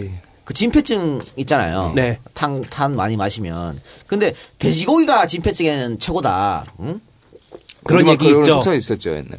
그래서 끝나면은 돼지고기 먹고 뭐 그랬던 거야. 돼지고기 예. 그냥 먹나? 또 소주 한 잔 걸치고. 그걸 하지, 하지. 그러니까 한번 볼까요? 동원 탄자 사북강업소 전태인 씨의 증언. 작업 조건만 나쁜 게 아닙니다. 도급제라 일당을 조금이라도 많이 벌기 위해 경쟁을 하다시피 퇴근길에 막걸리 한 잔을 안 하고는 안 됩니다. 흥청거리기 위해 마시는 게 아니라 불만도 씻고 탄가루도 씻어내기 위해 마시는 겁니다. 그래야 시름도 잊을 수 있고 빠듯한 일당이라 외상값만 늘지만 퇴근길에 술 한 잔은 우리 강부에겐 약인 셈인지요. 이렇게 해가지고 술에 빠져 살 수밖에 없어. 이렇게 되면 어떻게 됩니까? 가정이 파괴되겠죠. 불화가 일어나는 거죠. 그리고 유흥업소는 자꾸 자꾸 늘어나게 활성화되고, 예. 전국에서 소위 말하는 퇴물 기생들 다 이제 여기 몰려오는 거고 그렇죠. 그리고 나이트도 많았, 많았거든요. 나이트는 왜 많아요? 3교대잖아요. 그러니까 갑반, 을반, 병반 이렇게 했다고. 그래가지고 새벽에 나가는 분, 뭐 아침에 나가는 분, 오후에 나가는 분이 있어. 그렇죠. 오후에 나가거나 새벽에 나가면 어떻게 돼? 나가서 이제 저 자기도 좀 풀어야 될 거 아니야. 그 와이프들을 가는 거야. 아, 와이프들이 가는 거야. 와이프들 아, 가는 우리 거죠. 예전에 그 반, 반문화 특집인가에서 나왔었잖아요. 울산 지역 네. 공장, 뭐, 어느 조 야근입니다. 이 올레! 막 그러고. 그것도 제가 그냥 얘기하는 게 아니, 아니고요. 자료가 있어요. 광산촌에 경찰이 취급하는 사건의 90%가 간통 사건이었다. 지금은 없어진 간통.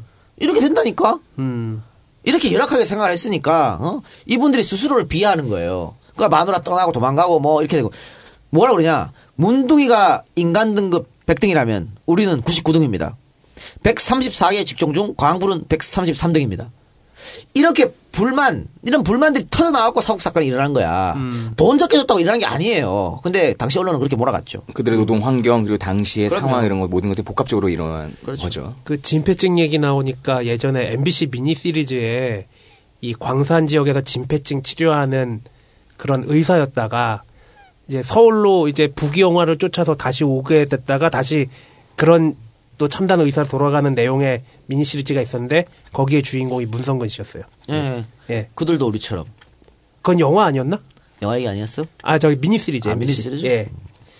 자, 계속 보겠습니다. 음, 노동 조건 자체도 광산 노동자들의 노동 조건 자체도 굉장히 열악했습니다. 상상을 초월할 급이었다 그래요.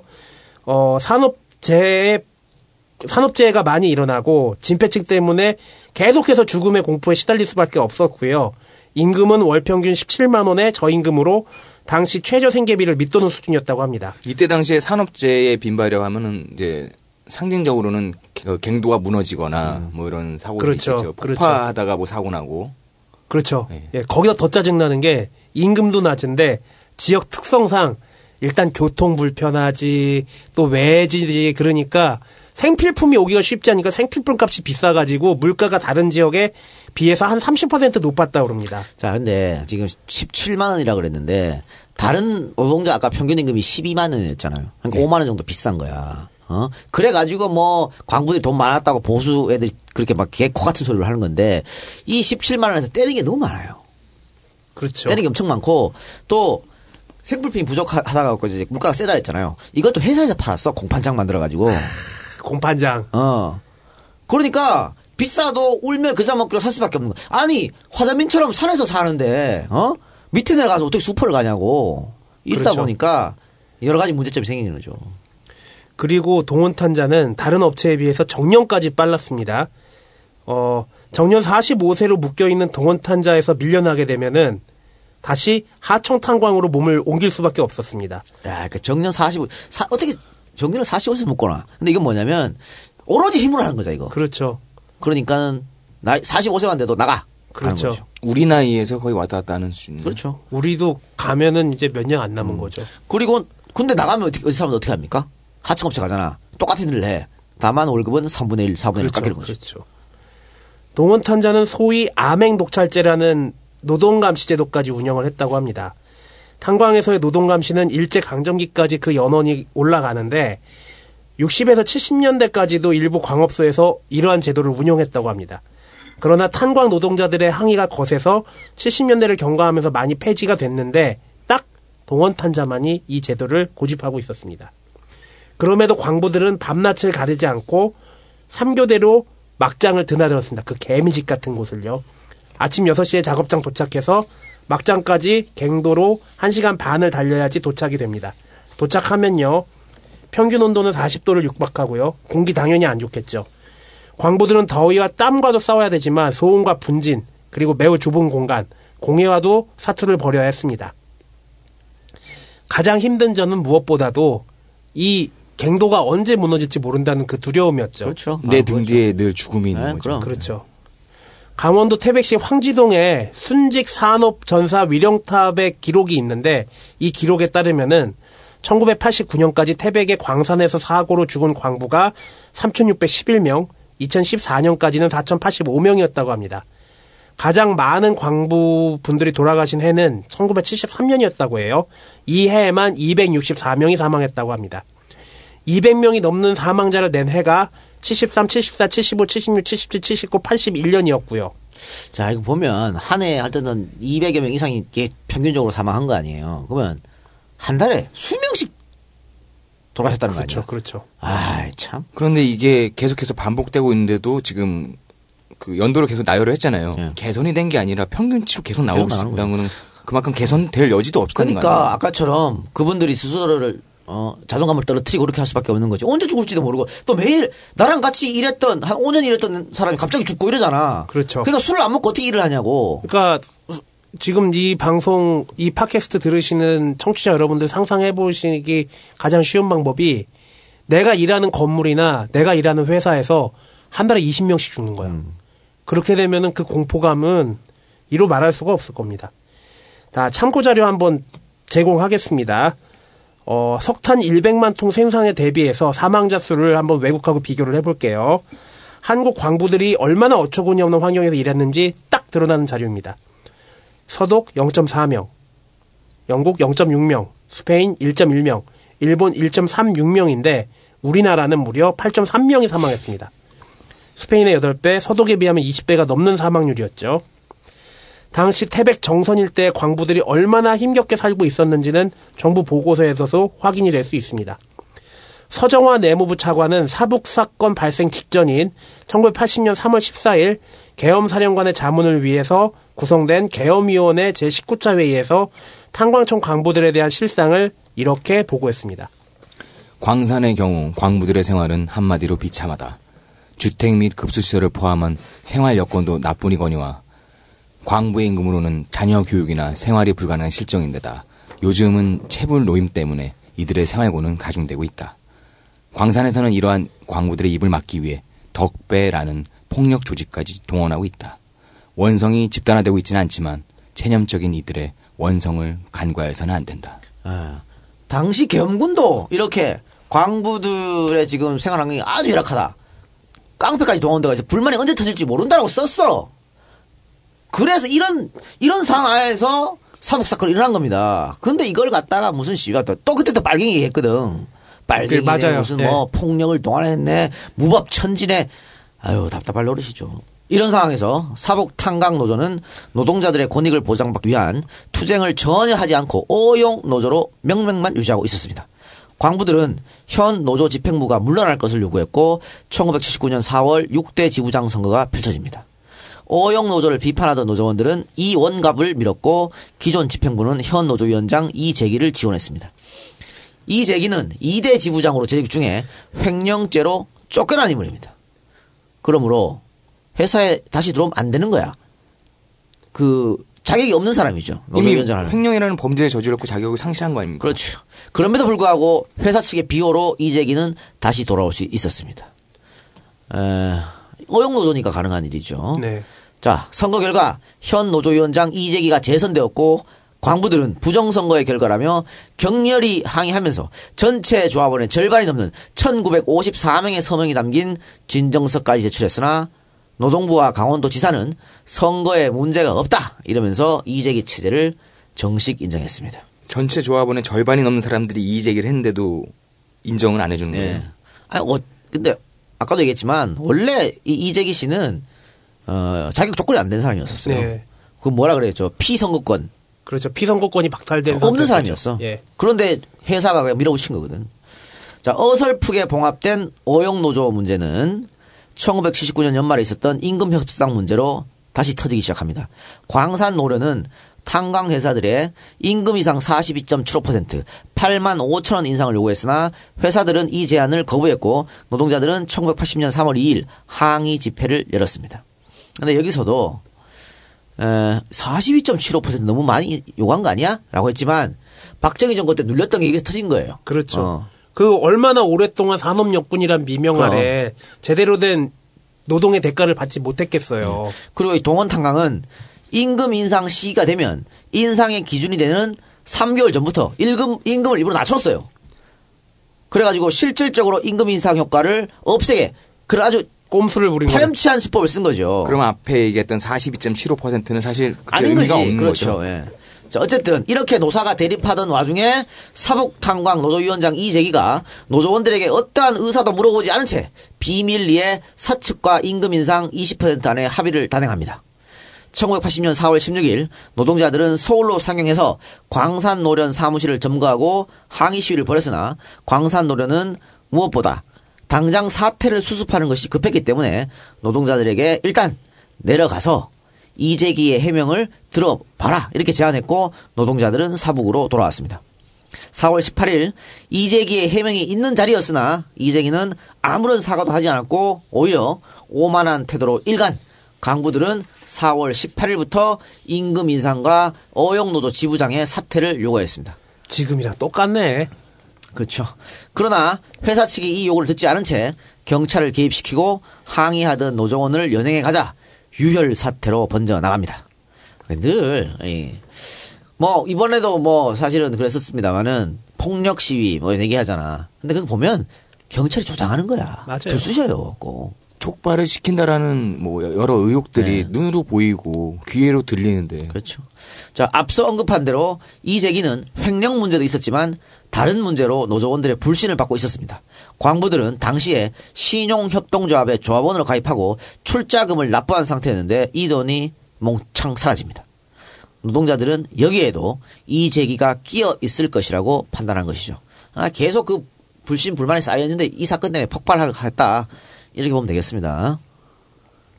연행된 노동자를 석방하라면서 광부들은 사복지서로 달려가서 연좌 시위를 벌였고 경찰은 앞으로 집회는 허가를 받고 열겠다라는 각서를 써주면 연행된 광부를 풀어주겠다고 약속합니다. 그리고 이재기도 그날 나와서 면담을 주선하겠다 이렇게 경찰이 약속을 했습니다. 이에 광부들은 각서를 썼고 다음날인 19일 집회 허가 신청을 냈으나 4월 20일 경찰은 이 집회를 허용하지 않는다라고 통보했으며 이재기도 나타나지 않았습니다. 낚였네. 네. 낚였죠. 경찰이 약속을 어긴 거죠. 이에 동원 탐자 강부들이 노동조합 사무실에서 농성을 벌이자 지부장인 이재기는 당국에 경찰 개입을 요청했고 경찰 50여 명이 동원 탄자로 출동해 노조 사무실을 봉쇄하고 해산 명령을 내렸습니다. 그러면서 여기에서 결정적인 사건이 일어났죠. 그렇죠. 사복 경찰을 사무실 안으로 몰래 넣어가지고 체증을 합니다. 아, 지금도 하고. 있죠. 하고 있잖아요. 예. 체증을 하려 했고, 근데 명창한 건지 항상 걸려. 그렇죠. 항상 걸려. 그래 이 사복 경찰관들이 노조원들에게 정체가 탄로나자 이 사복 경찰이 필사적으로 도망가죠. 그리고 밖에 대기하고 있던 집차에 올라탑니다. 그렇게 되자 네 명의 광부가 이 경찰 집차를 가로막았는데 경찰이 집차를 그대로 돌진하고 말한 거죠. 들이받고 돈 잠깐만. 사람들을 생각 안 한 거죠. 얼마 전에 성주에서도 비슷한 일이 일어났잖아요. 체증은 아니었지만. 그렇죠. 근데 성주에서는 사람을 안 쳤지만 여기서는 사람을 쳐버렸습니다. 예. 그래서 광부 4명이 차에 치여서 큰 사고를 당했어요. 그런데 당시 지금 광부들이 다 풍부해인 상태잖아요. 그렇죠. 여러 가지 여기- 문제로. 거기에서 여기에다- 사람이 다쳤으니까. 여기에다 뿌락치짓 해가지고 걸려가지고 도망가는 과정에 사람까지 들이받고 갔으니. 근데 이 강부 당시 강, 어, 이 시위에 참여한, 참여한 강부들이 3천 명이에요. 나중에는 가족들까지 포함해서 6천여 명이 참석했는데 맞아요. 예. 소문이라는 게 거기서 또 도는 거야. 소문은 또 돌면 돌수록 더 커지잖아. 커지죠. 야, 우리, 우리 저, 그, 차에 받쳤대! 차에 받쳤대에서 시작해가지고 그- 그렇게 시작해갖고 차에 죽었다고 나가는 거야. 경찰이 우리 광부를 죽이고 도망갔다. 이렇게 소문이 난 거예요. 이렇게 되니까 어떻게 됐습니까? 이후 사태는 걷잡을 수 없이 번지는 것이죠. 그렇죠. 4월 20일 오후 4시경 노동자들은 사북지서를 습격하여 지서장을 폭행하고 기물들을 파괴했습니다. 일부 시위대는 이재기를 찾기 위해 노조 사무실과 노조 간부 사택을 습격을 했습니다. 노동자들의 부인들이 주도를 해서 어용 노조 간부의 부인들을 폭행하고 능욕하는 일도 있었습니다. 이게 군인들하고도 똑같다고 그러더라고요. 노조 위원장 아니면 뭐 간부의 부인은 그 부인들끼리에서도 되게 높은 지위를 차지하고 그랬다 그러더라고요. 20일 오전에는 흥분한 노동자들과 지역 주민들에 의해 이재기의 부인이 거리로 끌려 나와서 집단 폭행을 당하는 사건도 발생을 했습니다. 아 이게 문제예요. 하, 이것 그러니까 때문에 이게 굉장히 큰 약점이죠 이 사건에서. 이 사건 때문에 사북 사건이 사북 항쟁이 안 되는 거예요. 이 사건 때문에.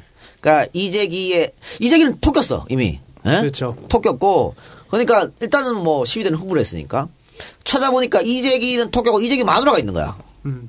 그 마누라를 잡았죠. 그러니까 이 사람 생각은 이재기 마누라를 잡으면 이재기가 나타날 거다. 나타날 줄 아는 거야. 근데 이재기가 나가면 진짜 죽는데 나타나겠어요? 안 나타나죠. 그래서 이재기 마누라를 홀딱 벗겨가지고 린치를 했죠. 린치를 하는 건데 그 기둥에다가 묶어 놓습니다. 마녀 사냥하는 것처럼. 그리고 이제 막 희롱 성희롱을 하는 거죠. 어?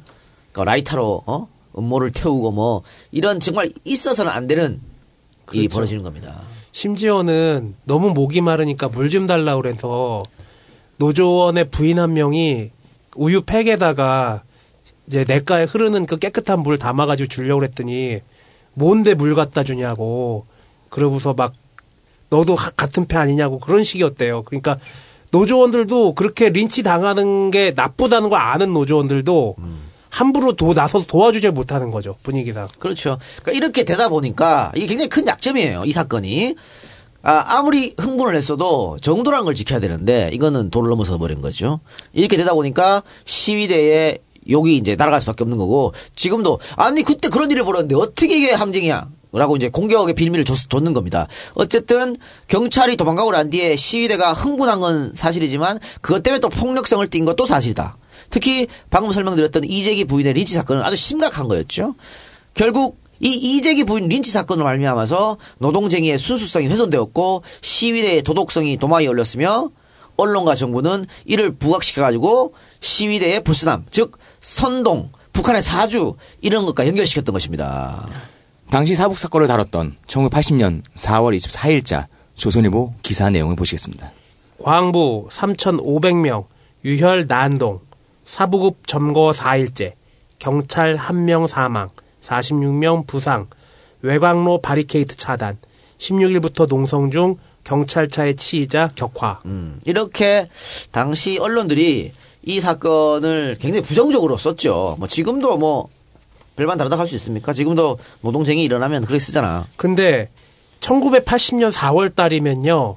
굉장히 언론에 대한 검열도 심했을 때고 이 사북 사건에 대한 보도 지침 같은 것 경우에도 굉장히 확실하게 내려와 있었다고 그래요. 그래서 이게 사북 사북 사건 일어나고 4일이 지난 다음에 이렇게 언론에 나왔던 건데 이런 식으로 난동, 점거 이런 식으로밖에 쓰질 않았던 거죠.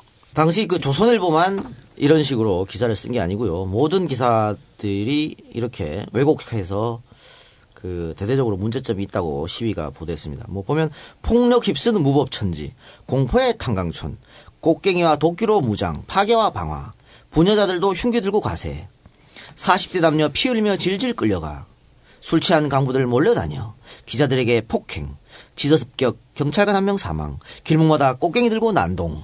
이렇게 쓰니까 일반 국민들은 야, 완전 무법천지라고 생각을 했겠죠. 그렇게 봐서 볼 수 없죠. 근데 다 그래요. 볼까요? 에, 서울신문 동원 탄자 강부 3천여 명 유혈 난동 조선 무법 휩쓴 공포의 탄강촌. 그리고 뭐 에, 서울 충격 던진 막장의 소리. 뭐 이런 식으로. 참. 아유 우리나라 언론들은 참 문제야. 씨.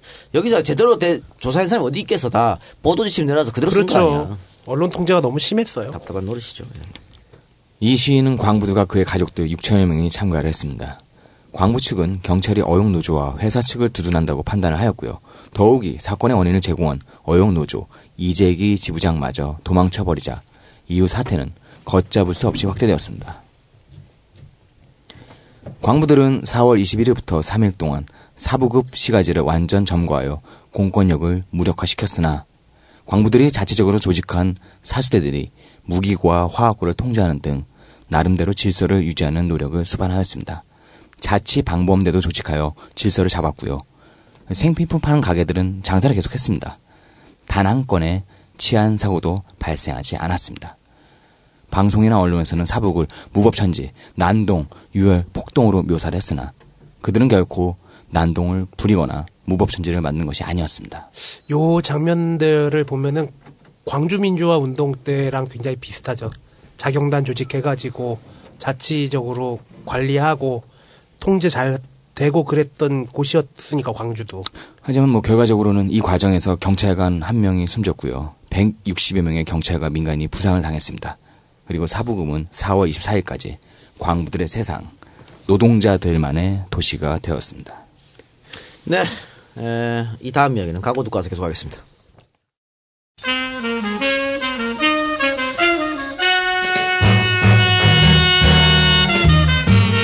지금이 2016년 1월이니까 올해하고 내년까지만 EJ 방송할 것 같은데. 어, 이거 광고할 수 있는 날이 얼마 안 남았네. 열심히 지민글리시 홍보해야겠는데. 여러분, 영어로 듣고 말하고 싶으시면 지민글리시에서 공부하셔야죠. 어, 왜 마음만 먹고 지금까지 시작하지 않으셨어요? 나중에 100% 후회합니다. 매일 30분씩 전화영어나 화상영어를 통해 영어로만 대화하는 수업 방식 1대1로 그것도 좋은 선생님과 게다가 한 달 9만 5천 원 초등학생부터 어르신까지 모두 공부할 수 있습니다. 우리 처음 광고할 때 시작하신 분들은 지금 영어 잘하십니다. 매일 30분씩 영어로만 대화했으니까요. 놀라운 사실은 지금 시작해도 잘할 수 있다는 겁니다. 검색창에 Gm English 마음 먹었으면 바로 실천하세요.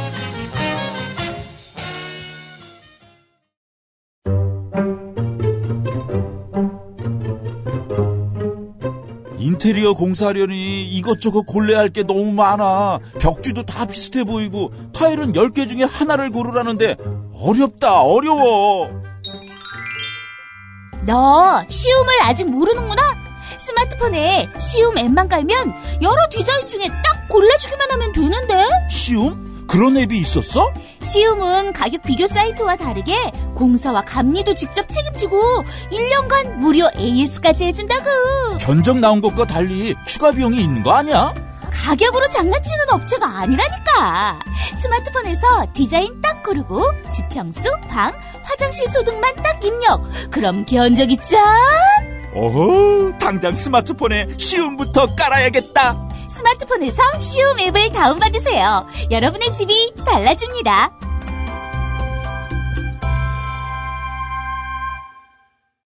어, 22일 오전 강원도 경찰서는 병력 300여 명을 동원해서 사북지서를 되찾게 됩니다.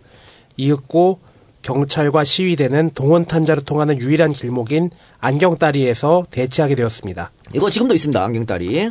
저 카지노 좋아하는 분들은 많이 봤을 것이다.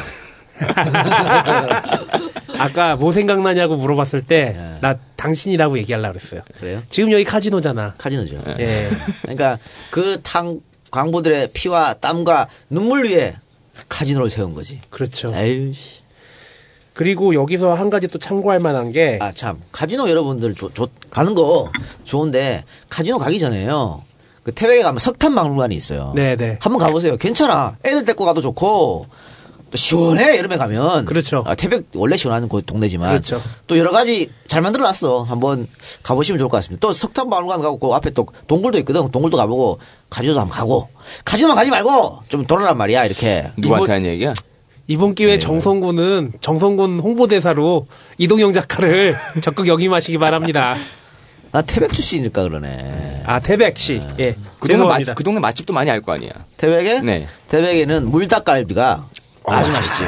그 희한하게 맛, 맛- 딱 이게 광부들이 옛날 먹다가 이렇게 된 건데 네.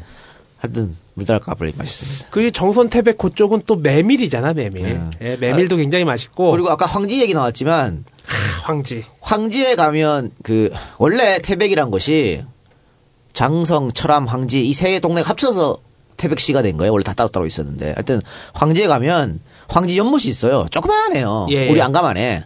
어? 근데 무슨 의미가 있는 연못이에요? 낙동강 발원지지. 아, 거기가. 거기가 낙동강 시발점이에요. 발음 잘해라.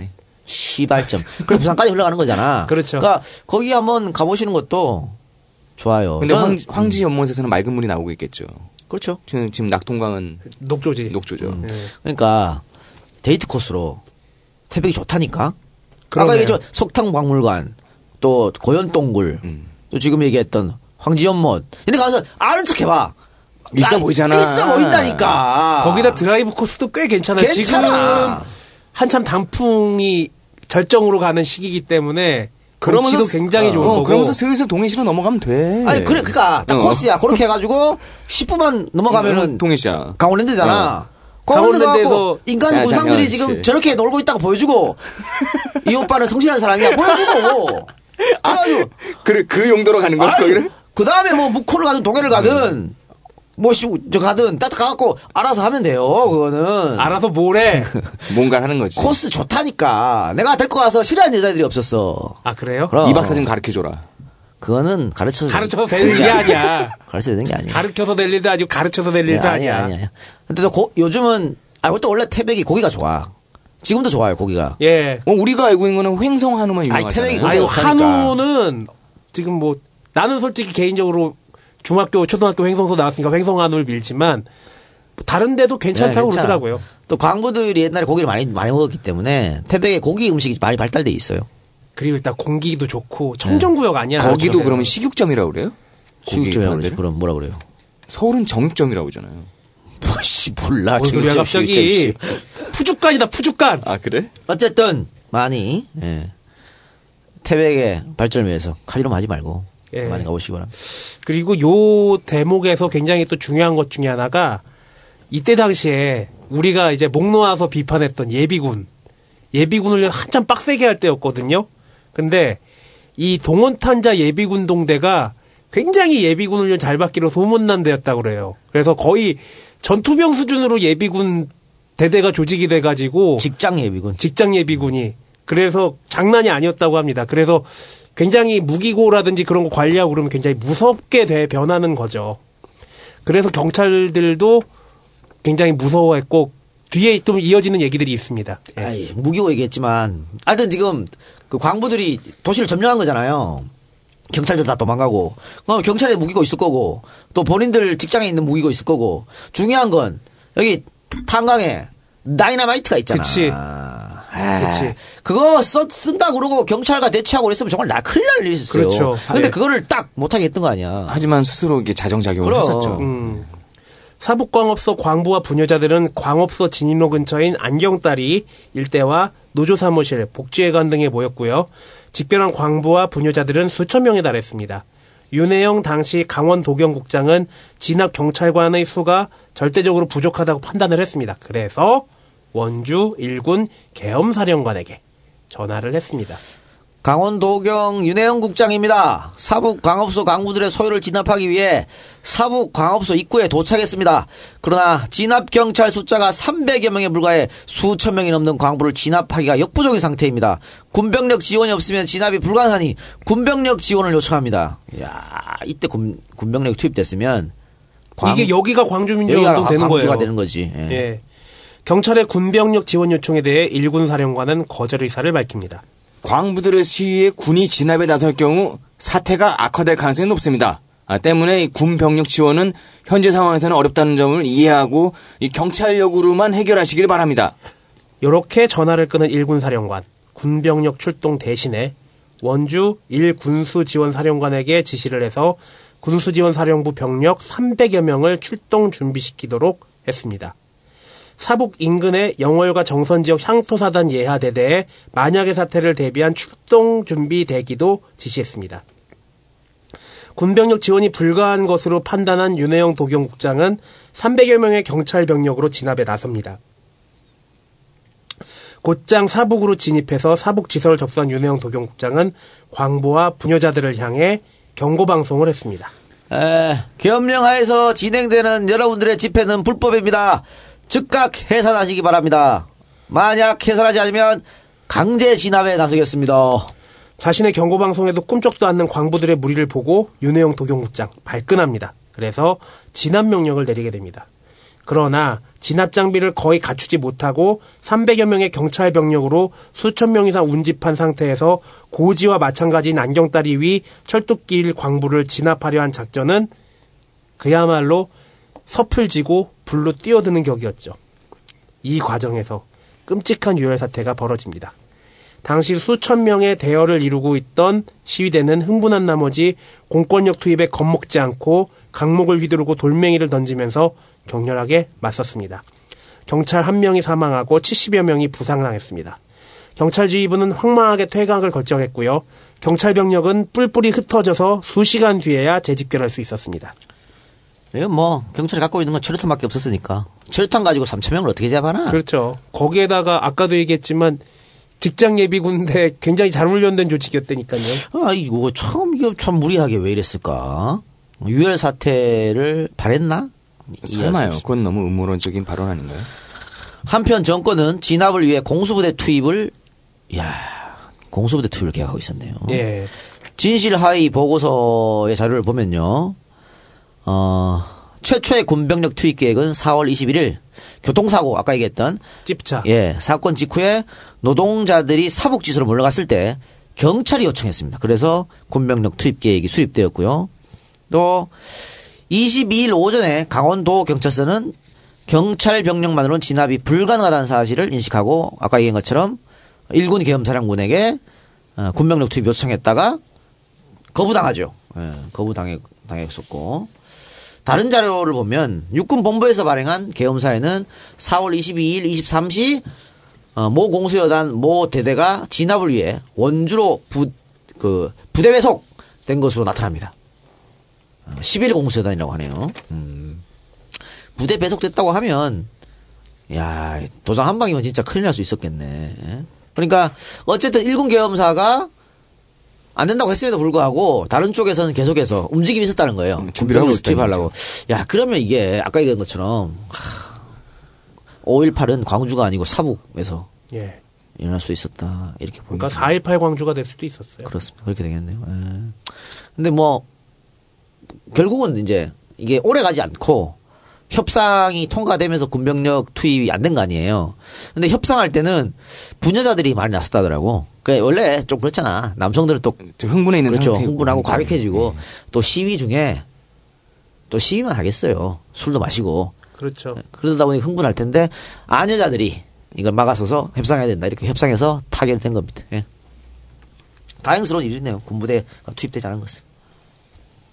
이게 여기도 군부대가 투입되고 광주도 투입될지도 그럴 수 있는 거 아니야? 있어요. 예. 어, 씨. 4월 20일 15시경부터 동탄 노동자 주민대표로 구성된 시위대 측 협상단과 회사, 경찰 지휘부, 광산 노조로 구성된 대책본부 간의 협상이 시작되었습니다. 초반에는 이견이 커서 진전이 없었습니다. 23일 오전에는 대책본부의 일방적인 주장만이 담긴 합의서가 사북 읍내에 뿌려져서 갈등이 고조되기도 했습니다. 그러나 양측은 23일 밤부터 밤샘, 밤샘 협상을 벌입니다. 24일 새벽 최종 합의문을 도출하는 데 성공했습니다. 합의 내용을 보면 전반적으로 시위대 측이 양보한 부분이 많았습니다. 최종 합의된 11개의 항은 다음과 같습니다. 1. 이재기와 노조 집행부 사퇴. 2. 부상자 치료 및 보상금 회사 부담. 3. 피해 주택 복구 회사 부담. 4. 하청업체 노인과 상여금 상향 조정 건의. 이건 건의에 불과하다고 하네요. 5. 신용협동조합 미지급금 회사 부담. 6. 79년도 징계자 상여금 삭제금 지급. 7. 파업 4일간의 휴업수당 지급. 8. 1, 2월 임금 인상 소급분 20%를 5월에 지급하고 탄가 인상 때 재조정. 임금 인상은 사실 음, 사실상 안 된 것이나 다름없다고 합니다. 상여금 250%를 400%로 인상. 10. 경찰 실력 행사 절대 상가. 11. 회사와 당국 사태 해결에 절대 노력. 에, 이렇게 협상이 됐지만은 뭐 지켜지진 않았는 거지. 뭐. 이같이 합의사항에 따라 24일 오전 중에 김순희 부인을 석방을 하고 지서와 광업소 사무실을 경찰과 회사 측에 인계함으로써 21일부터 24일에 거친 4일간의 사북 사건은 일단락되었고요. 4월 28일부터 정상 조업에 들어갔습니다. 그날의 출근율은 89%로 평소의 출근율 90%와 거의 같은 수준이었습니다. 김순희 부인이 아까 그 이재기의 와이프 린치당했다는 그분입니다. 이게 이렇게 합의가 되고 잘 끝났으면 좋은데 이 경찰이 나중에 이제 난리를 친 거죠. 자, 경찰이 그, 그 후에 어떻게 움직이는지 볼까요? 경찰은 25일부터 본격적인 수사에 들어가 가지고, 아니, 경찰이 아, 실력 행사 안 한다 그랬는데, 바로 그냥 수사에 들어가서 27일부터 군, 검, 경으로 구성된 사북사건 합동수사단을 만들고 5월 6일부터 20일까지 동원 탄자 노동자 지역 주민들을 체포하여 조사했습니다. 이때 연행된 광부들은 70여 명이었는데 뭐 다른 증언에는 700여 명이었다 이런 증언도 있어요. 우리가 뭐 확인할 길은 없습니다. 또 조사 과정에서 보안대원들에게 의해 가혹한 구타와 고문이 자행되었습니다. 뭐 너무나 예. 당연히 예. 당시가 어떤 시대인데 당연히 끌려가면 박살나는 시대였죠. 또 이분들이 에, 끌려가면 이분들만 두드려 맞는 게 아니잖아. 야 누구 대 아니야. 그렇죠. 누구 이거 누가 시켰어? 야, 그렇지. 누구 불어야지. 누구 불어야지 하나 불어야지. 이러다 보니까 이웃끼리 불화가 일어나고. 아이씨, 야 니네 남편이 우리 남편 불었다 그러면 머리 쌓고 싸우고 예. 엉망이 예. 되는 엉망진창이 되는 겁니다. 예. 엉망진창이. 그리고 이 앙금은 사태가 끝나도 해결 안 되죠. 그렇죠. 계속해서 남아 원수로 남아 있는 거야. 그럼 어떻게 누구 하나 는 떠나야 되는 거야. 이 음. 도시를. 그래야 해결되는 거예요. 그래서 어, 지역 사회가 분열될 수밖에 없었다는 거고. 1980년 8월 4일 일군 사령부 개헌 보통 국법회의에서 결국 이원갑, 신현희 등이 징역 5년, 조행웅, 신경, 신 천수 등이 징역 3년형을 선고받는 등 총 31명이 구속되었습니다. 처벌받은 사건 관련자들은 출소한 이후에도 블랙리스트에 올라가 올라서 갖가지 고통을 받았습니다. 아니 씨 블랙리스트는 뭐 맨날 튀어나오는구만. 이게 처음이 아니군요. 1980 80년대도 블랙리스트가 있었구만. 다른 데 취업 못한다는 얘기잖아. 그렇죠. 그리고 뭐 술 먹고 파출소 잡혀가면 띡띡띡 나오잖아. 네. 그렇죠. 이런 게 이렇게 되는 거지. 뭐. 그렇죠. 자, 회사에 복직했다가 압박을 못 이겨서 스스로 퇴직한 사람도 있었다고 합니다. 얼마나 괴롭혔겠어요. 블랙리스트 때문에. 예. 또 관련자와 그 가족들은 상당 기간 동안 경찰의 감시를 받았습니다. 고문 후유증으로 인해 정상적인 사회생활을 할 수 없었던 사람들도 있었다고 합니다. 자, 사북 사건 당시 사북 초등학교 아이들이 어떤 글을 썼는지 백일장 같은 거죠. 한번 살펴보도록 하겠습니다. 6학년 서주영이 쓴 글. 6학년 서주영. 효진이가 운동장 구석에 쓸쓸히 앉아서 굵은 눈물을 흘리고 있었다. 그 모습을 보니 곧 엉엉 울 것만 같았다. 아마도 효진이는 사북 사태로 끌려간 엄마 생각을 하고 있겠지. 참 안 됐다라고 생각하는 내 마음에도 어느새 눈물이 흐르고 있었다. 세상은 정말 공평하지 못한 것 같다. 나는 어려움 속에서도 꿋꿋이 공부하는 지영이와 효진이가 나보다는 한참 더 큰 아이 같다는 생각이 든다. 에, 이거 주영이가 효진이랑 같이 도시락을 먹는데 효진이 반찬이 없어요. 맨밥. 맨밥이야. 아니 엄마가 잡혀갔으니까. 그리고 이제 6학년 아이가 말이야. 이제 뭐라고 그랬습니까? 세상은 정말 공평하지 못한 것 같다. 빈부격차를 벌써 여기서 느끼는 거예요. 어? 그렇죠. 어? 지금도 나아지지가 않아요. 자, 5학년 김승남. 나는 다른 아이들 같이 아버지의 직업을 부끄럽게 생각하진 않는다. 나는 언제나 까맣게 화장하시는 아버지가 존경스럽다. 왜 또 쳐울어? 아버지가 광부하셨어?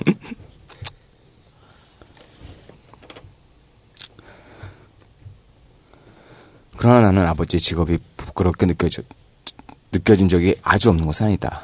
아버지가 새까맣게 보이면 친, 어, 친구들이 놀리고 5학년 김승남. 나는 다른 아이들 같이 아버지의 직업을 부끄럽게 생각하지 않는다. 나는 언제나 까맣게 화장하시는 아버지가 존경스럽다. 그러나 나는 아버지의 직업이 부끄럽게 느껴진 적이 아주 없는 것은 아니다.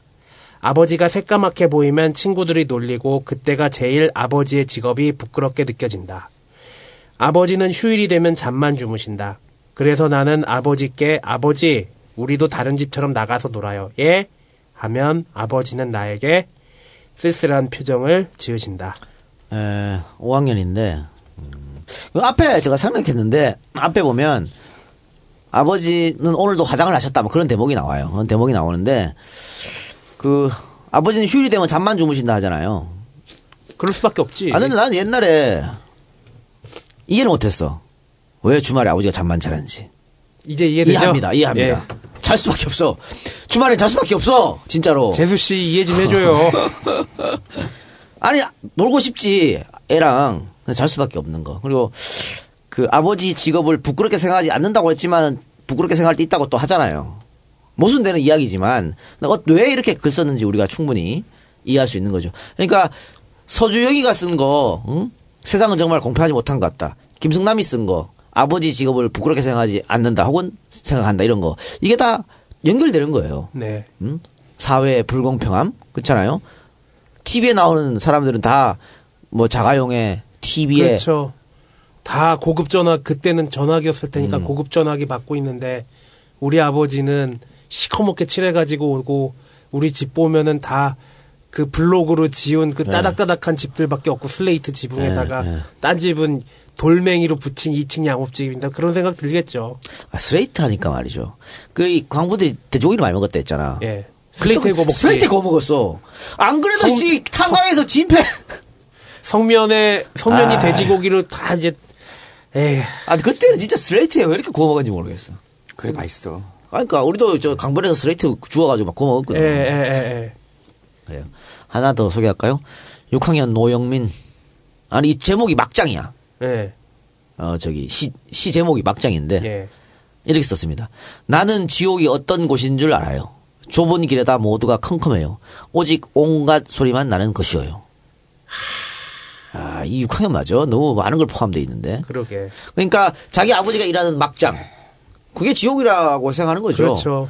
좁은 길에 껌껌하고 드드드득 소리만 나는 것 아니야. 소음만 나는. 음? 보이지 않으니 그 공포감은 더 심해질 테고. 근데 사북초 또 뭐 장성초, 태백초 이런 아이들이 당시에 사북 사건 일어나고 이런 글을 많이 썼어요. 그러면 정말 눈물 나. 오늘 세작처럼 음, 정말 눈물 나는 이야기 너무 많아요. 너무 나는데 예.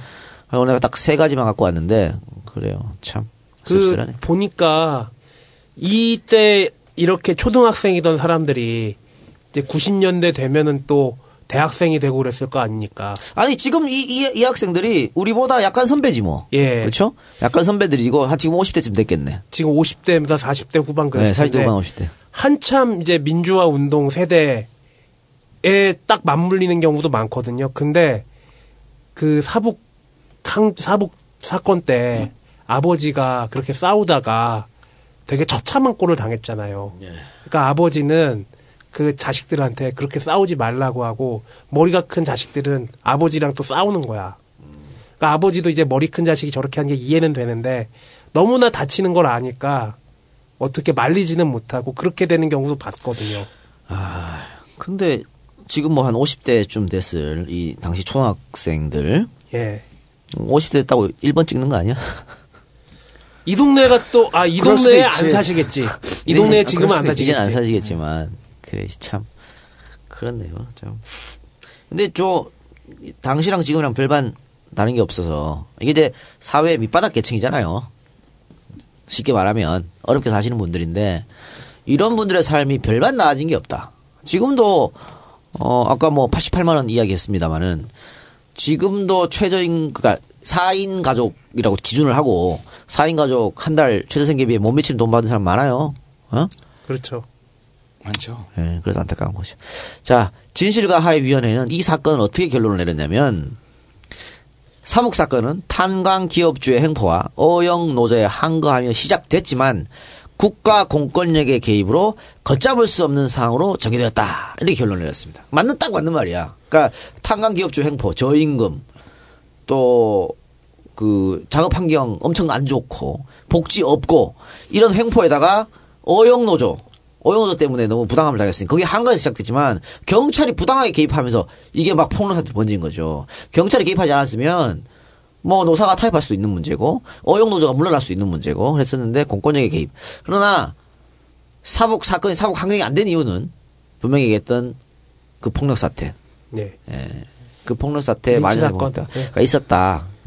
그리고 어 사북 사건을 사북 항쟁으로 국가가 정식으로 격상을 시키면 보수에서 또 난리 나겠지. 음. 이걸 아- 그 아까 제가 얘기했던 뭐 그런 거 그런 걸 가지고 온통 도배를 할 겁니다. 뭐 개도 만 원짜리 물고 다니는 동네에서 뭔 놈의 항쟁 그렇게 이야기하겠죠. 하여튼 뭐 예, 그분들은 탄강출이 뭔지 몰라요. 막장을 모르지. 몰라. 아이씨. 그러니까 제가 늘 강조하는 게 뭡니까? 20살, 21살 공부 존나 열심히 하니까 판사 개코 절대 안 된다고 하잖아. 나처럼 이렇게 막장도 겪어보고, 어? 저, 가- 그, 광부 아내가 바람난 것도 좀 보고, 이런 사람들, 이런 다양한 경험 사회생활을 하는 사람들이 판사가 되는 여기 세 명은 막장을 다 한 번씩은 경험했잖아. 거야. 알겠습니다. 오늘, 바- 어, 저 뒤에 지금 방송이 대기하고 있기 때문에, 예. 급하게 마무리. 예. 어, 강원도민 여러분, 그리고 노동자 여러분, 수구 정권은 절대 여러분의 이익을 대변하지 않습니다. 과거에도 그랬고 지금도 똑같이 일어나고 있습니다. 이상입니다. 어, 저희 아버지 평생 택시하고 계셨는데요. 저희 아버지 평생 소원이 제가 택시를 안 하는 거라고 여기는 막장이다라는 얘기를 아까 그것 때문에 제가 좀 울컥했던 것 같습니다. 아. 예, 이상입니다. 어렸을 때 아버지 택시 하는 거 부끄러웠어요? 아니요 한 번도 그런 적이 없는데 아버지는 제가 택시를 혹시 할까봐 아, 그랬어요? 우리 아버지 나 장사하면 죽인다 그랬는데. 장사를 했네요. 우리 아버지는 내가 교세고 되게 기뻐하셨지. 잘렸네요.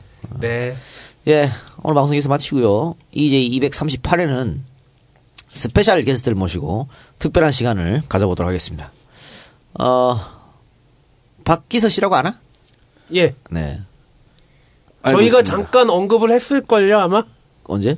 김구 특집. 아, 방송에 나왔죠? 예. 네. 박기서 선생을 모시고, 어, 그분의 이야기를 한번 들어보는 또, 또 한 분의 special guest가 있습니다. 지난번에 전화 인터뷰로 아주 폭풍적 반응을 일으켰던 정운현 선생, 예, 박기서 선생, 정운현 선생 두 분 모시고 이, 이, 이제이 238을 진행하도록 하겠습니다. 이거 언제, 이거는 언제 올- 올라갈지 몰라요. 여러분들. 며칠 날 올릴 겁니까? 모르겠어. 스케줄 때문에. 하여튼, 제가 보고 편집할 수, 하고 빨리 올리도록 하겠습니다. 기다려 주시기 이- 바랍니다. 이왕이면 23일 날 올려줘요. 왜요? 23일이 어, 안두희를 처단한 날입니다. 어, 그것 때문에 하는 거예요. 자, 제공, 정소영, 강희진, 남한차, 임미선, 안상보, 남상호, 내 아이 아빠. 이상입니다. 고맙습니다. 고맙습니다. I was dancing when I was twelve. I was dancing when I was twelve. I was dancing when I was out. I was dancing when I was out. I danced myself right out the womb. I danced myself right out the womb. Is it strange to dance so soon? I danced myself right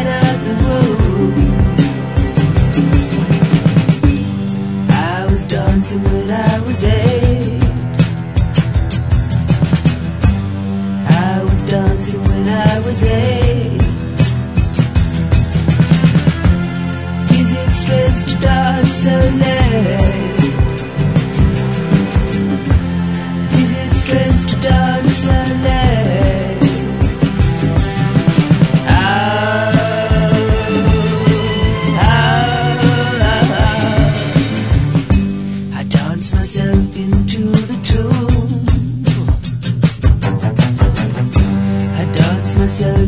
Into the. Is it strange to dance so soon? I dance myself into the tune.